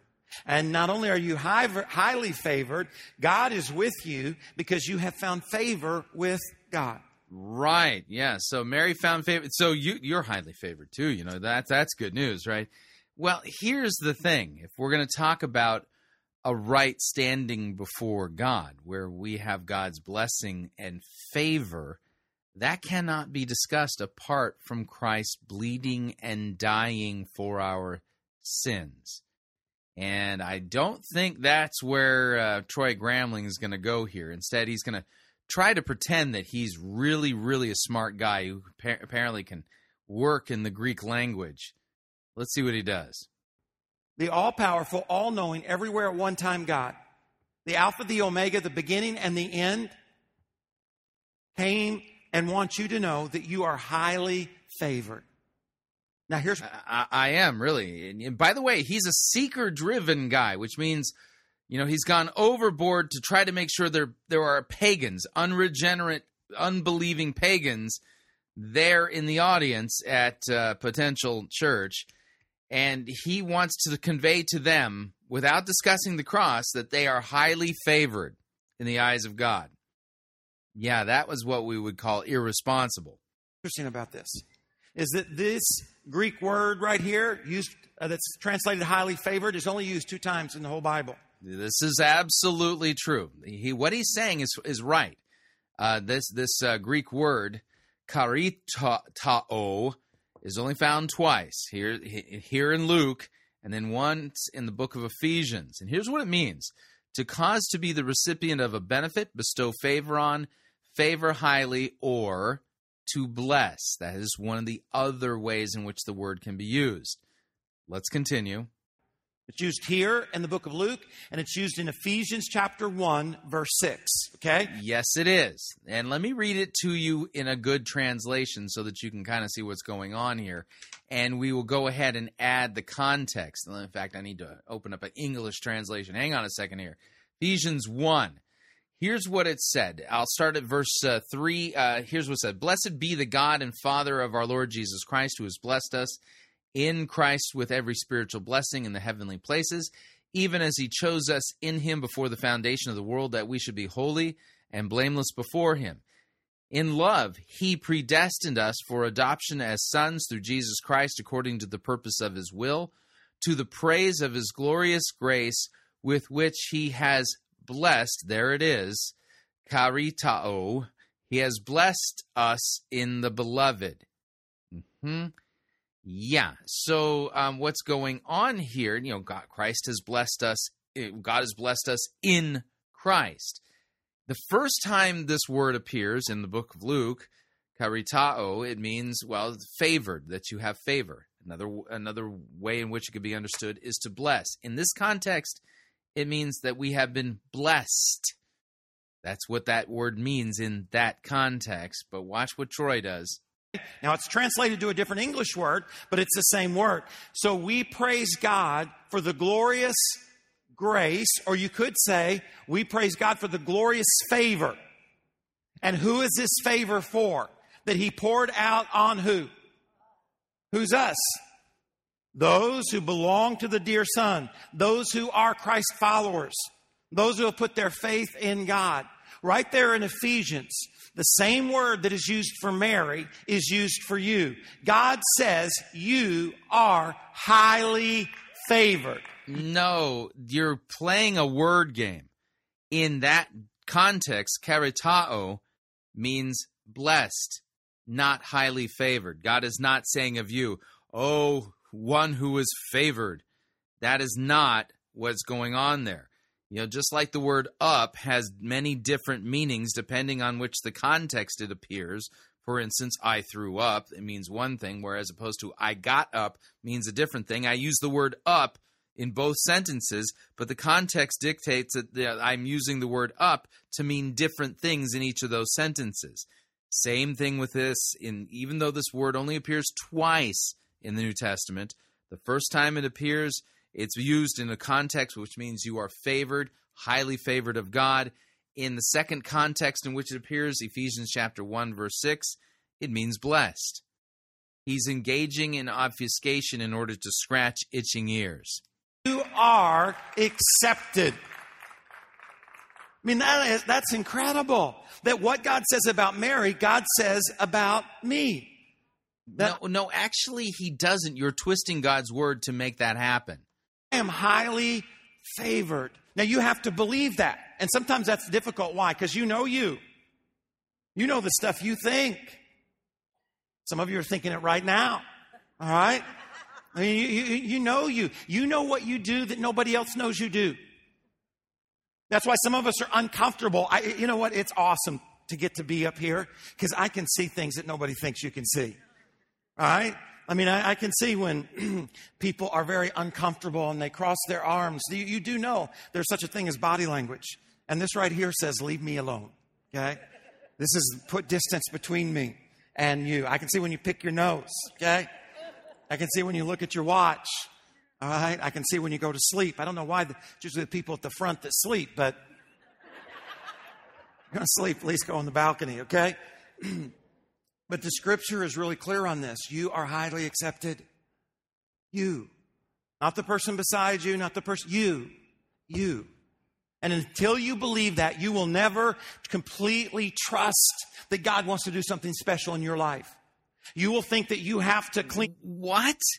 So until I believe that I am really, I'm highly favored, just like, you know, Mary, I'll never believe that God wants to do something special in my life. God's saving me from not being special. What are you talking about? Self up, you have to do something. No, no. God says you are highly favored. You are accepted. Look at the person sitting beside you, would you? Look at them. Look deep into their eyes. If you're single, this is your opportunity. if you're married, make sure you look at your spouse, okay? All right, look at them. Look at them. Here's what I want you to say. Just repeat after me. You are highly favored. Now we're going to do it again, all right? Wow, I'm apparently I'm amazing. I had no idea how amazing I was. I thought I was a sinner in need of a savior. Isn't that the reason why I need a savior? I mean, that highly favored part's where you want to be romantic, okay? Here we go. You, come on, a little more passion. You are highly favored. That is what the scripture says. And you got to grab a hold of that. No, actually, it doesn't. You twisted God's word to make it say that. You have to accept that. You have to know God says, I am highly favored. It doesn't matter what my ex spouse has said about me. It doesn't matter what my supervisor says about me. It doesn't matter the sign that the guy on the highway gave next to me. God says, I might not be able to drive, but I am highly favored. I am accepted. Now, here's the next thing you might jot down. I jotted down in my journal is that you need to know you're the right person. This is the right time and you are in the right place. I'm the right person. This is the right time. I'm in the. This, so apparently, Christmas is all about you discovering that you are about to embark on some grand, miraculous dream destiny thingy that God's, you know, and it's okay to have doubts, but you're highly favored, you know, just like Mary, and you're the right person at the right time in the right place. You are amazing. You might as well be the Messiah, you know? It's a complete weird retelling of the story of Christmas. You're the right person. This is the right time, and you are in the right place. In verses 26 and 27, that's basically what he, the angel tells Mary. In the sixth month of Elizabeth's pregnancy, God sent the angel Gabriel to Nazareth, which is a town in Galilee, to a virgin pledged to be married to a man named Joseph, a descendant of David. And the virgin's name was what? Mary. Mary. God calls her out. God didn't choose Mary by accident. God chose Mary intentionally. God knew Mary's name. He didn't say, hey, you. Hey, you.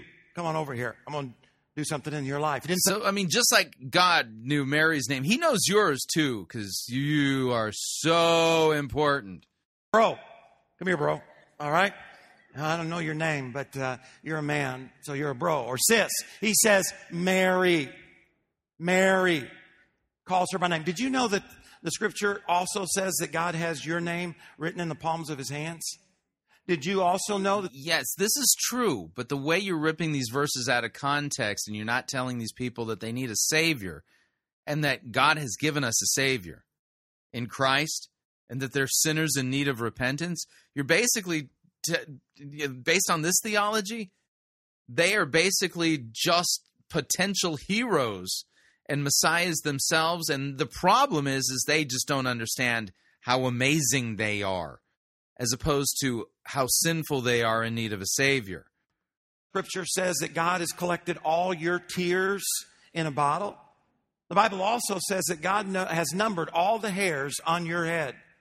It, also says that you are His. You're His sheep, is it, uh, the imagery the Bible uses. He knows you, and His sheep know Him. God knows your name. Your name. Doesn't know us, He knows you. I remember when I was in, you know, uh, young and playing athletics. And at the end of every season, they would have an all star team. If you're going to a tournament, they'd have like an all conference or all state or whatever team. And so you're sitting there and you're waiting to see if they're going to call your name. Now you're trying to act like you're not paying attention, okay? But you're waiting, and then all of a sudden, they call your name. You are an all star. You are on the all tournament team. Now, the first thing you have to do is act like you don't care. What? so false humility right yeah check Right? But on the inside, you're like, that's my name. And when they give you a trophy, it doesn't say to whom it may concern. No, that's you, you don't want a trophy that says to who. No, it says Troy Gramling. Most of the time, they put a B in my name, and it doesn't have one, but it had Troy Gram. It my name.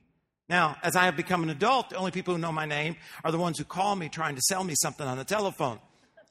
There's something special about our name. God knows your name. You're the right person. I don't know how many folks in this room know your name.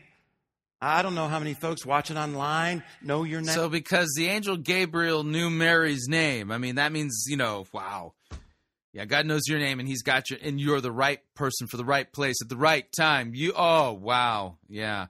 The universe can't even continue without you until you understand how important you are. I don't know how many people in your community know your name, but I do know this that God knows your name. You are the right person. God didn't look around and say, "Man, I'm going to I got to eh, who can I get to do this?" Oh, Mary, she doesn't look like she's doing anything. No, no. God created Mary for that task. And the same is true for you. So it's really not about the fact that you know, Mary the Virgin gave birth to the Savior. No, no, no. It, what's the important thing is is that well, God gave her a task, and just like God gave her, He's going to give you one too. And probably as important. May no, you know, you're you're so important. It'll even be more important than Mary's task. Right. Called you by name. He calls you by name. You are the right person. But not only are you the right person, You know, it's weird. Every time I read the Christmas narratives in uh, in Luke as well as in Matthew, I've never once found my name in those texts. Weird.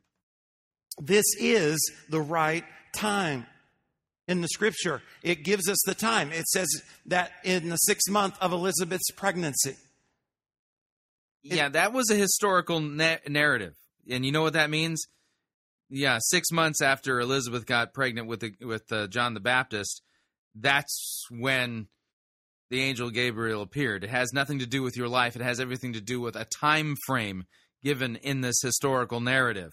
It's in uh, Esther chapter 4.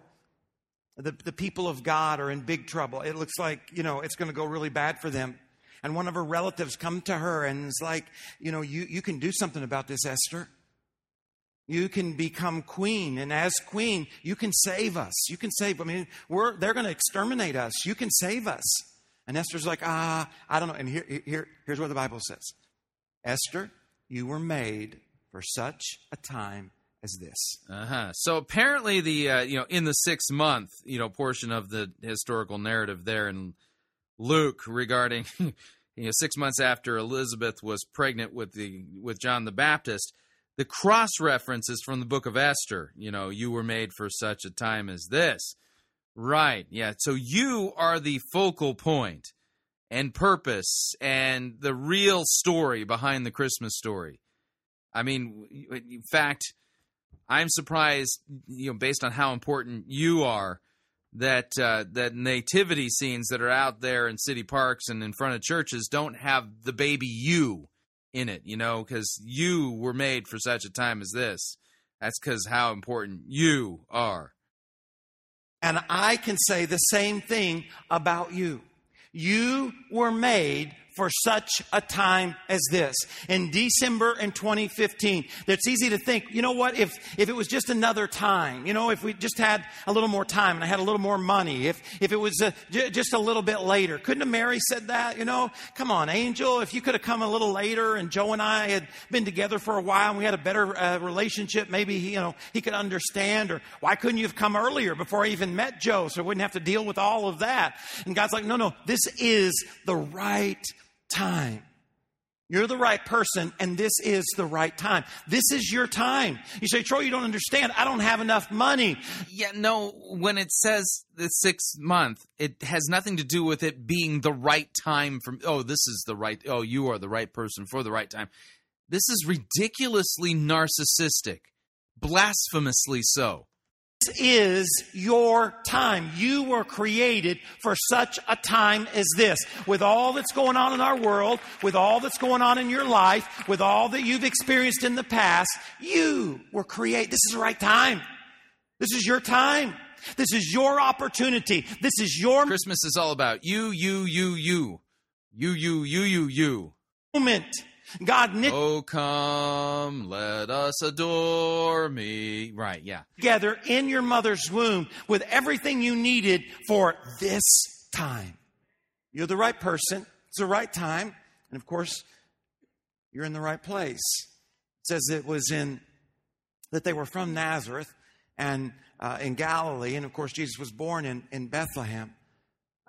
There's another place in the New Testament that says, well, nothing good comes out of Nazareth. Nobody would have thought Nazareth is the place from which the Messiah would come.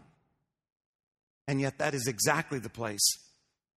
Uh, because God, God doesn't do things randomly. Right. And so because God doesn't do things randomly and, you know, the Messiah was born in Nazareth, you, you know, you're not random and you're important. I mean, literally taking every little aspect of the of uh, the, any biblical text that he's even attempting to reference, and then just twisting it and bending it and making it all about you. He does things intentionally. You've heard that saying, bloom where you're planted? Because there's no doubt in my mind that there's some of us here. And because things aren't necessarily going the way that you had hoped, you're thinking. You're thinking about going to a different place, moving to a different town, starting a different job. I know for me, when I get discouraged, Yeah, you know, because when when because Jesus was from Nazareth, so you know you need to bloom where you're planted. What on earth is this?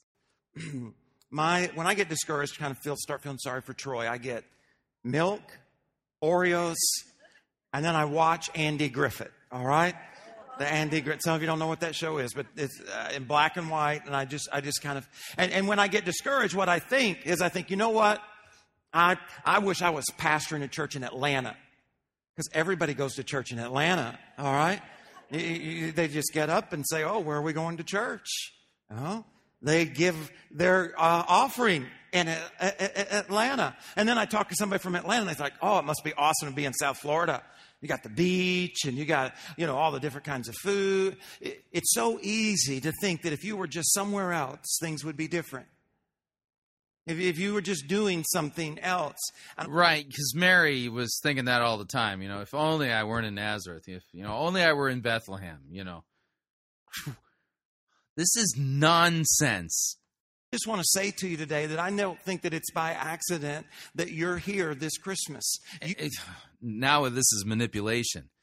This guy has a megachurch and he is incapable of lucid exegetical thought. Can have a Merry Christmas, and you can have a Merry Christmas right where you are because you are the right person. This is the right time, and you are in the right place.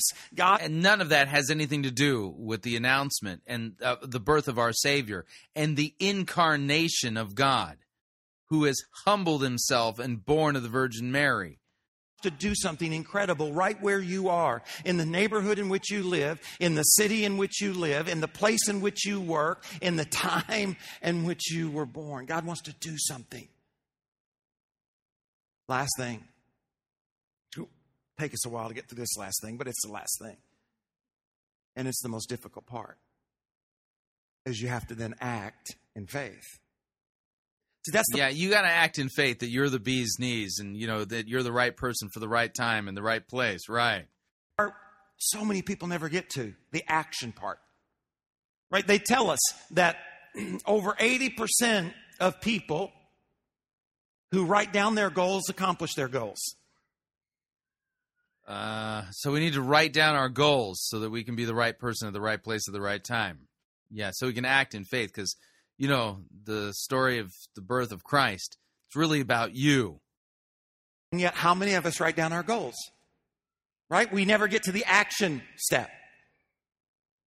So, well, let's look at the text. Look at how Mary responds. I am the Lord's servant, Mary answered. And then Mary says, May your word to me be fulfilled. Mary, Yeah, may it be may it be done to me as you have said. Right. So then, what did Mary do in order to become pregnant? Answer n- nothing.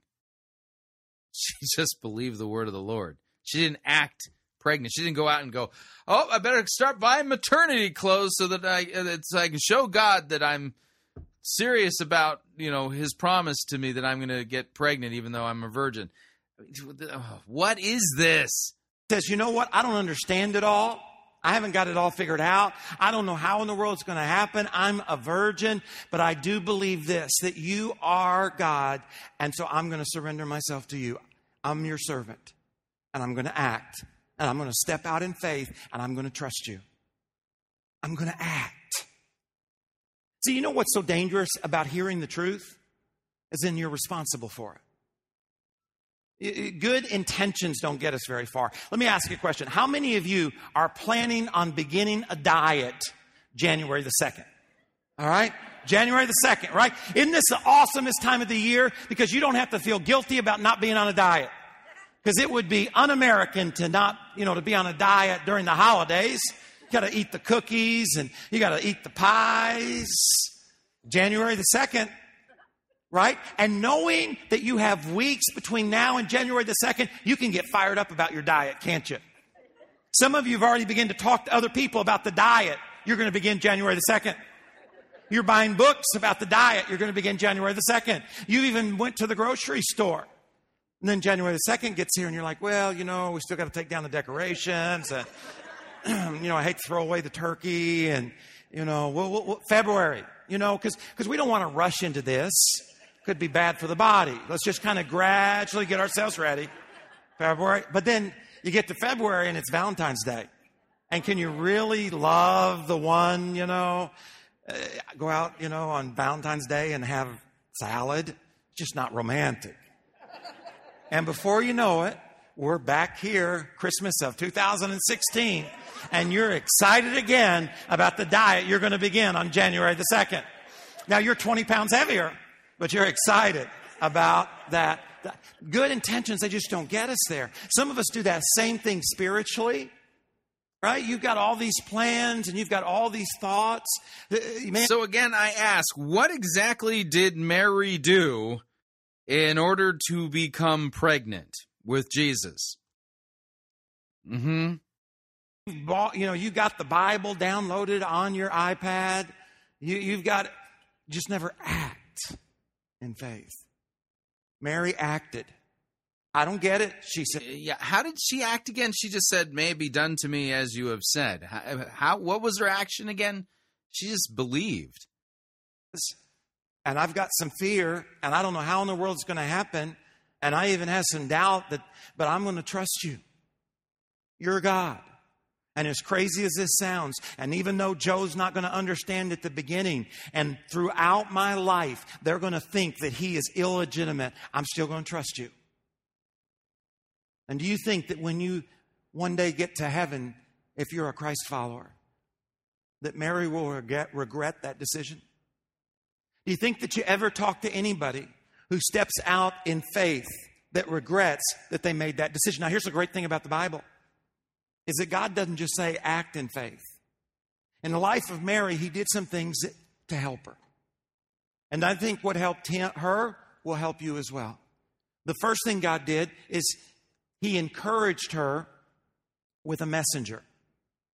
Be encouraged by a messenger. Let's see the messenger that encourages Mary. But the angel, you know what the word angel literally means? Messenger. So the mess So the messenger didn't bring a message. He he came to encourage her regarding her acting in faith. This doesn't make any exegetical sense at all. It's Troy Gramling basically taking his false theology and imposing it on this text. messenger said to Mary, and I want you to see these words of confidence as we read through this. The angel, the messenger, says, Do not be afraid, Mary. You have found favor with God. You will, not maybe, not if, you will conceive. And you're going to give birth to a son. And you are to call him Jesus. He will be great. Not maybe, not might. He will be great. He will be called the Son of the Most High. The Lord God will give him the throne of his father David, and he will reign over Jacob's descendants forever, and his kingdom will never end. The, the messenger came and spoke confidence of encouragement or words of encouragement. Those were not confidence of encouragement words. Those were statements of God's word. And because God said it, that had to happen. This was not to encourage her to do anything, just to believe. into the life of Mary. Well, did you know that in my calling as a pastor, the Bible says that I Uh, am a messenger? You go to the yes, this is true. And at this point, you're a messenger of Satan because you're not preaching God's word correctly and proclaiming Christ and calling these people to repent and to be forgiven of their sins. Revelation, and it talks about the guarding angel of these congregations. It's talking about the pastors of those congregations. I am a messenger in my calling, in my position, a messenger of, of God. That's what I tell my wife all the time. You need to do what I say. I'm a messenger of the Lord. Okay? I do believe that God brought you here so that I could give you this message. This is not a message from God because you're wrongly handling the written word of God. That you are the right person. You are in the right place, and this is the right time. You are the one. You are the one, not the person behind you, not the person beside You are the one, not Christ. You are the one. To you be all the glory. You are the one. That dream that's inside of your heart, that destiny that seems impossible, you are the one. You are the one. God knows your name. He knows the chair that you're sitting. You're the Messiah, dude. Yeah, th- th- this is doctrines of Antichrist. He's creating little Antichrist there at uh, Potential Church. He knows the argument that you're having with me right now, but he wants you to know you are the one. This is the time. You are in the right place. You just have to act. You just have to step out and trust him.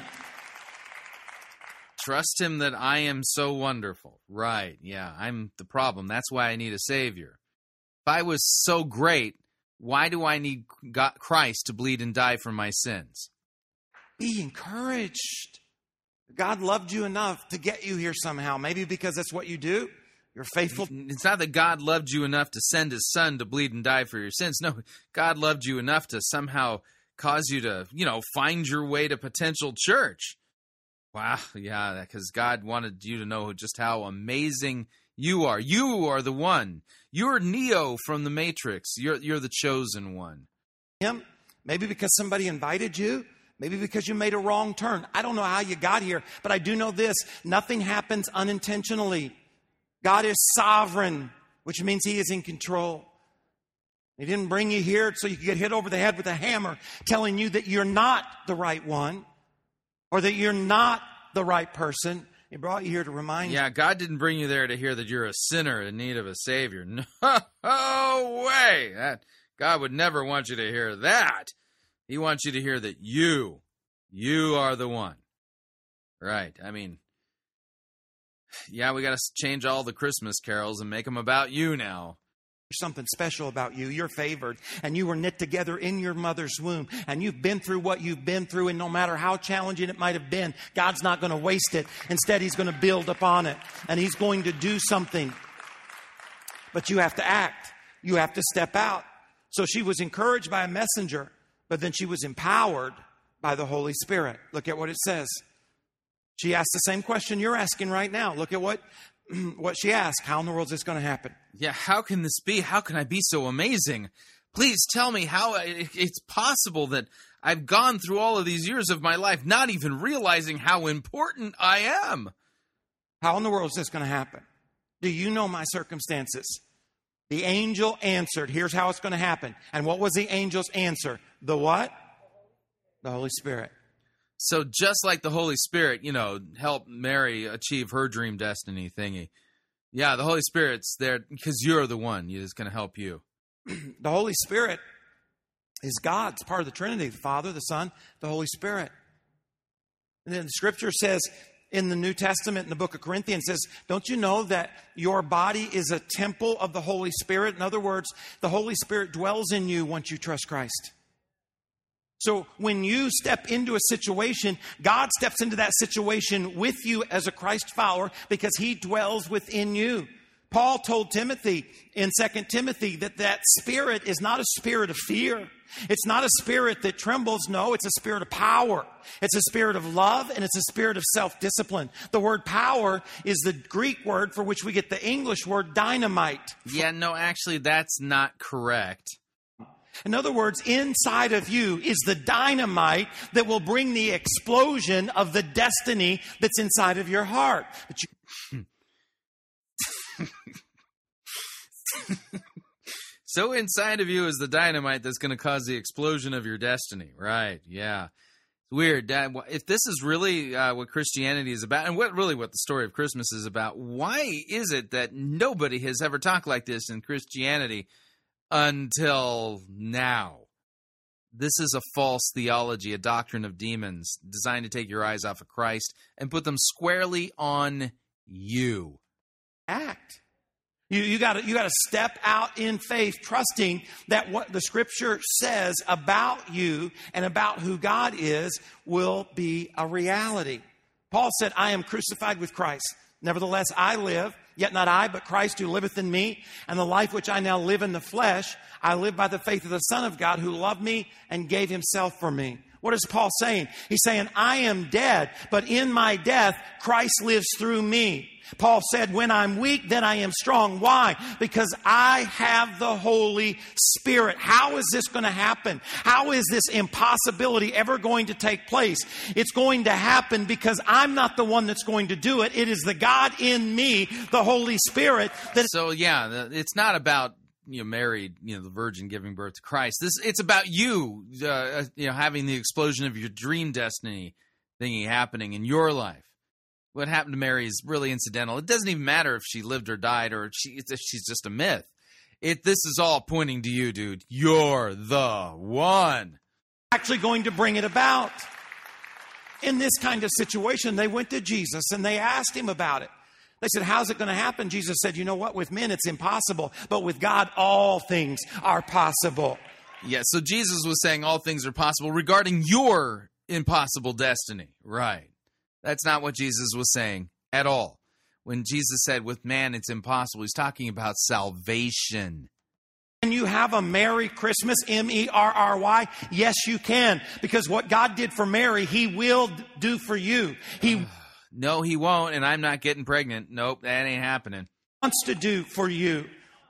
And He brought me to encourage you, but the Holy Spirit to empower you. You, not us, but you. I says you got to act, though. You got to act. The Holy Spirit's there, but you have to act. And then the other thing I jotted down in my journal here is God didn't even leave it there. He inspired Mary with other people. Look with the text. Even Elizabeth, right? He's, he's, he's Yeah, Elizabeth was there to inspire, you know, Mary, you know, onto her acting and faithfulness kind of thing, which oh, obviously was the reason why she was able to get pregnant, right? Yeah. None of this makes any sense at all. Mary. Mary, it's going to happen. Even Elizabeth, your relative, is going to have a child, and she's old. She's been said to be unable to conceive. And look at her, Mary. You've seen the bump. She's six months pregnant. That's why she wanted the pickles. She's six months pregnant. What did, he says, Mary, look around. You know why we share all the stories that we share about the difference that God's making in people's lives? You know why we share the stories about marriages that are brought back together? You know why we share the stories about how God blesses people financially? How God heals their body? How God restores their relationship with their children or opens up a new opportunity for them? Do you know why we share those? So that you will be encouraged that what God did for them, He will do for you. Because the book of Acts says that God is no respecter of persons. He doesn't choose to do for one person what He won't do for another. So when I see that story, I am encouraged because I am reminded that God will do that in. So rather than listening to what the story does say, this is what God has done for you. Instead, you read yourself into the story and you think it is about you. It's not. It's about Christ. This man could not be farther from the truth. He could not be leading these people farther away from Christ if he were trying. my life as well. I just have to act. See that that's the most difficult part as a pastor because every weekend I come out here and basically here's what I say, no matter what the teaching is. As I say, you know, God wants to bless you. And he's blessing right over there. He's blessing right over there. And so sometimes I'm like, you know what? You just need to move your relationship over there and he'll bless it. Look at it. It's just pouring out. There's somebody telling the story about how they've been blessed. Sometimes it's like, you know what?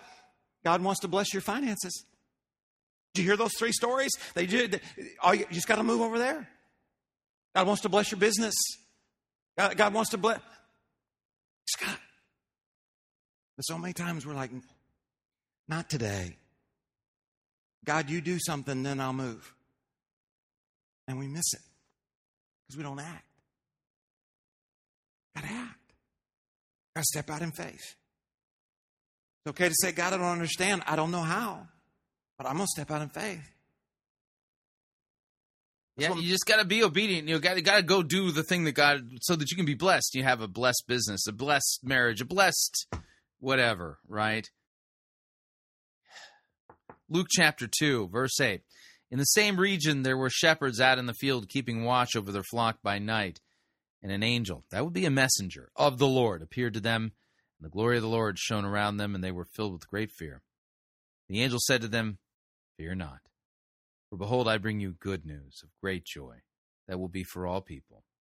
For unto you is born this day in the city of David a Savior, who is Christ the Lord. And this will be a sign for you. You will find a baby wrapped in swaddling clothes and lying in a manger. And suddenly there was with the angel a multitude of the heavenly host, praising God and saying, Glory to God in the highest, and on earth peace among those whom he is pleased. The way Troy Gramling is telling the story, glory to you in the highest. You who are most favored, you just need the explosion of the dynamite that will blow up your destiny thingy and through the Holy Spirit. You just you got to understand you are the one. See the difference? The real story of Christmas is that you need a savior because if you didn't God wouldn't have sent you one. And that's what he sent. he himself, born of the Virgin Mary, the Son of God, come to earth to live a perfectly sinless life and then die as a sinner because your sins were laid upon him while he was suffering. Think about that. We continue. What Mary did, because she was encouraged by a messenger. She was inspired by what God was doing in other people's life. And then the last thing that I jotted down in my journal is she was influenced by God's word. Look what the angel says For no word from God will ever fail. What a promise. No word from God will ever fail. Here, here's what that means it means that the moment God speaks, the Holy Spirit is released to accomplish it. No word. Nothing returns vain. No word. So that's when we read in Ephesians 2:10 that we're God's masterpiece and that he's created incredible destiny for us before we were ever born. We can know God hasn't spoken anything that he's not going to bring about. When we read that God has a plan for us and the plan that He has for us is not one that's bad or evil, but it's one that's good. It's one to prosper us. We can believe that God's not only said that in His Word, but that He has uh, released the So whole. notice, now he's taken verses out of context, strung them together, and this is his theology coming out now that is not based on anything sound. A complete twisting of God's word. These are the slogans he tells himself, and he thinks that Christianity is about all of these things, and it's not. It's about what Christ has done for you. It's not about you achieving a dream destiny. Spirit to bring it about in our lives. That God's Word is reliable and trustworthy. The question is, will you act on it? I mean, when it comes down, it comes back to the idea that it's not about our intentions. It's about whether or not we're willing to act. I don't know what area of your life the Holy Spirit's kind of been nudging your heart. Some of you, you, know. You know what I mean? The whole time I've been talking, you've been arguing with me about it. You've been arguing with God, maybe. Or maybe you've been saying, Yeah, I need to. Maybe it's baptism. You need to step out and you need to trust Him. You need to be obedient. Uh, you- Cue sappy music. This is an emotional manipulation technique designed to create the false impression that God the Holy Spirit is now descending on the audience as they choose to make decisions, you know, to step out in faith and realize that they are the one. Stop worrying about the making sure it's the right time and making sure all the right people can be there. You stop worrying about, you know, what am my family going to think? You're not dissing something your parents started. You're completing what they began. It's an answer to the prayer that they had that day that you were baptized. And ultimately, you got to trust him anyways. Would he ever ask you to do something that he wouldn't be involved in? You don't get baptized because it's a church idea or because a pastor asks you to. You get baptized because that's what the scripture tells us to do. Do I understand it? No, I don't, I don't understand. I don't understand the supernatural, uh, spiritual aspect of walking into some water and putting on the God jersey. All I know is what Mary knew. Jesus, you. what? so baptism is putting on the God jersey? Where is he getting that? asking me to do it, and so I'm going to act on it. Maybe it's baptism. Maybe it's serving. And you just God's nudging your heart, and you're like, "Man, I, I don't have time." You got all these, but God's tapped you on the shoulder, and the answer to the question you keep asking will be found in serving. It's all the solution's already provided. Did you know that the person that you need to meet so that your business can get off the ground is actually serving in the ministry that God's nudged your heart to be a part of? And every day week you're praying, you're like, God, Really? Yeah, the the thing I need to help my business. Really, really. That that. How are you saying that with any authority? Got to do this. God, you got to do this. And he's like, I've already done it. You just need to act. You just need to move. Maybe it's greatest gift. Maybe you've never been obedient in the area of finances of your life. You know what the scripture says, but you've convinced yourself it's for somebody else, it's for some other time. And God says, I'm blessing right there. But you have to decide whether you're going to act upon that scripture that says, Whatsoever a man sows, so does he also reap. The same way in which we give, so do we also receive. So now the his false teaching regarding tithing. Maybe it's something at work. Maybe it's a promotion that you need to take that you've been putting off because you're not sure that you're ready. Maybe it's a business that you need to start. Maybe it's a relationship. Maybe you need to forgive somebody. And say, Troy, you don't understand. I don't want to downplay what has happened to you, but I do want you to be obedient to what God's nudging your heart to do because that forgiveness that you give to someone else may bring about the very healing that you need so badly. Maybe you need to apologize. Maybe you need to humble yourself. I don't know what it is, but you do.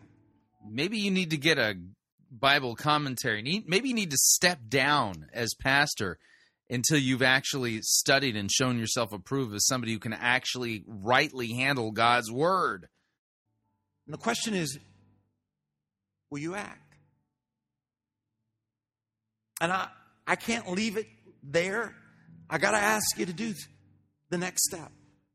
So if you pull out that little communication card, that, that little pink card, would you go ahead and pull that out? Okay? Just everybody pull it out. That's an action in and of itself. Isn't it so it's so hard to act, isn't it? Isn't it? I mean, right now, even this little just ah, where's that card? What do I do with it? I don't have one. Pull it out. I want you to pull it out. Here's what I want to challenge you to do. Because I, I, I, just can't I, I can't I can't leave without you making a decision. Because you're going to make one. All right? Is it whatever it is that God has nudged your heart about acting upon? Maybe it's something at work, maybe it's giving, maybe it's a relation. I don't know what it is, but you do. If you're saying, if you're at a point where you're saying, you know what, I don't understand it, and I'm fearful, but I'm going to act upon it. I just want to challenge you to write it down on the back of that card. You don't have to tell a whole story. I, just write down something so we can pray for you. Most importantly, it's the first step in acting. It's the first step in action. And it's the reason that that step of just writing something down is the one, it's the, in our minds, we tell ourselves that we're going to do something that in our actions we never accomplish. This is a, mo- listen, this is an important moment. Because you're making a decision. It's not about the card. There's nothing we're going to be able to do with the cards other than pray for you. It's about whether or not you're serious about the next step in your life. Whether or not, like Mary, you're serious about surrendering to Him. So just bow your head, and I want to give you a few moments just to write down whatever it is. And then I'm going to pray for us.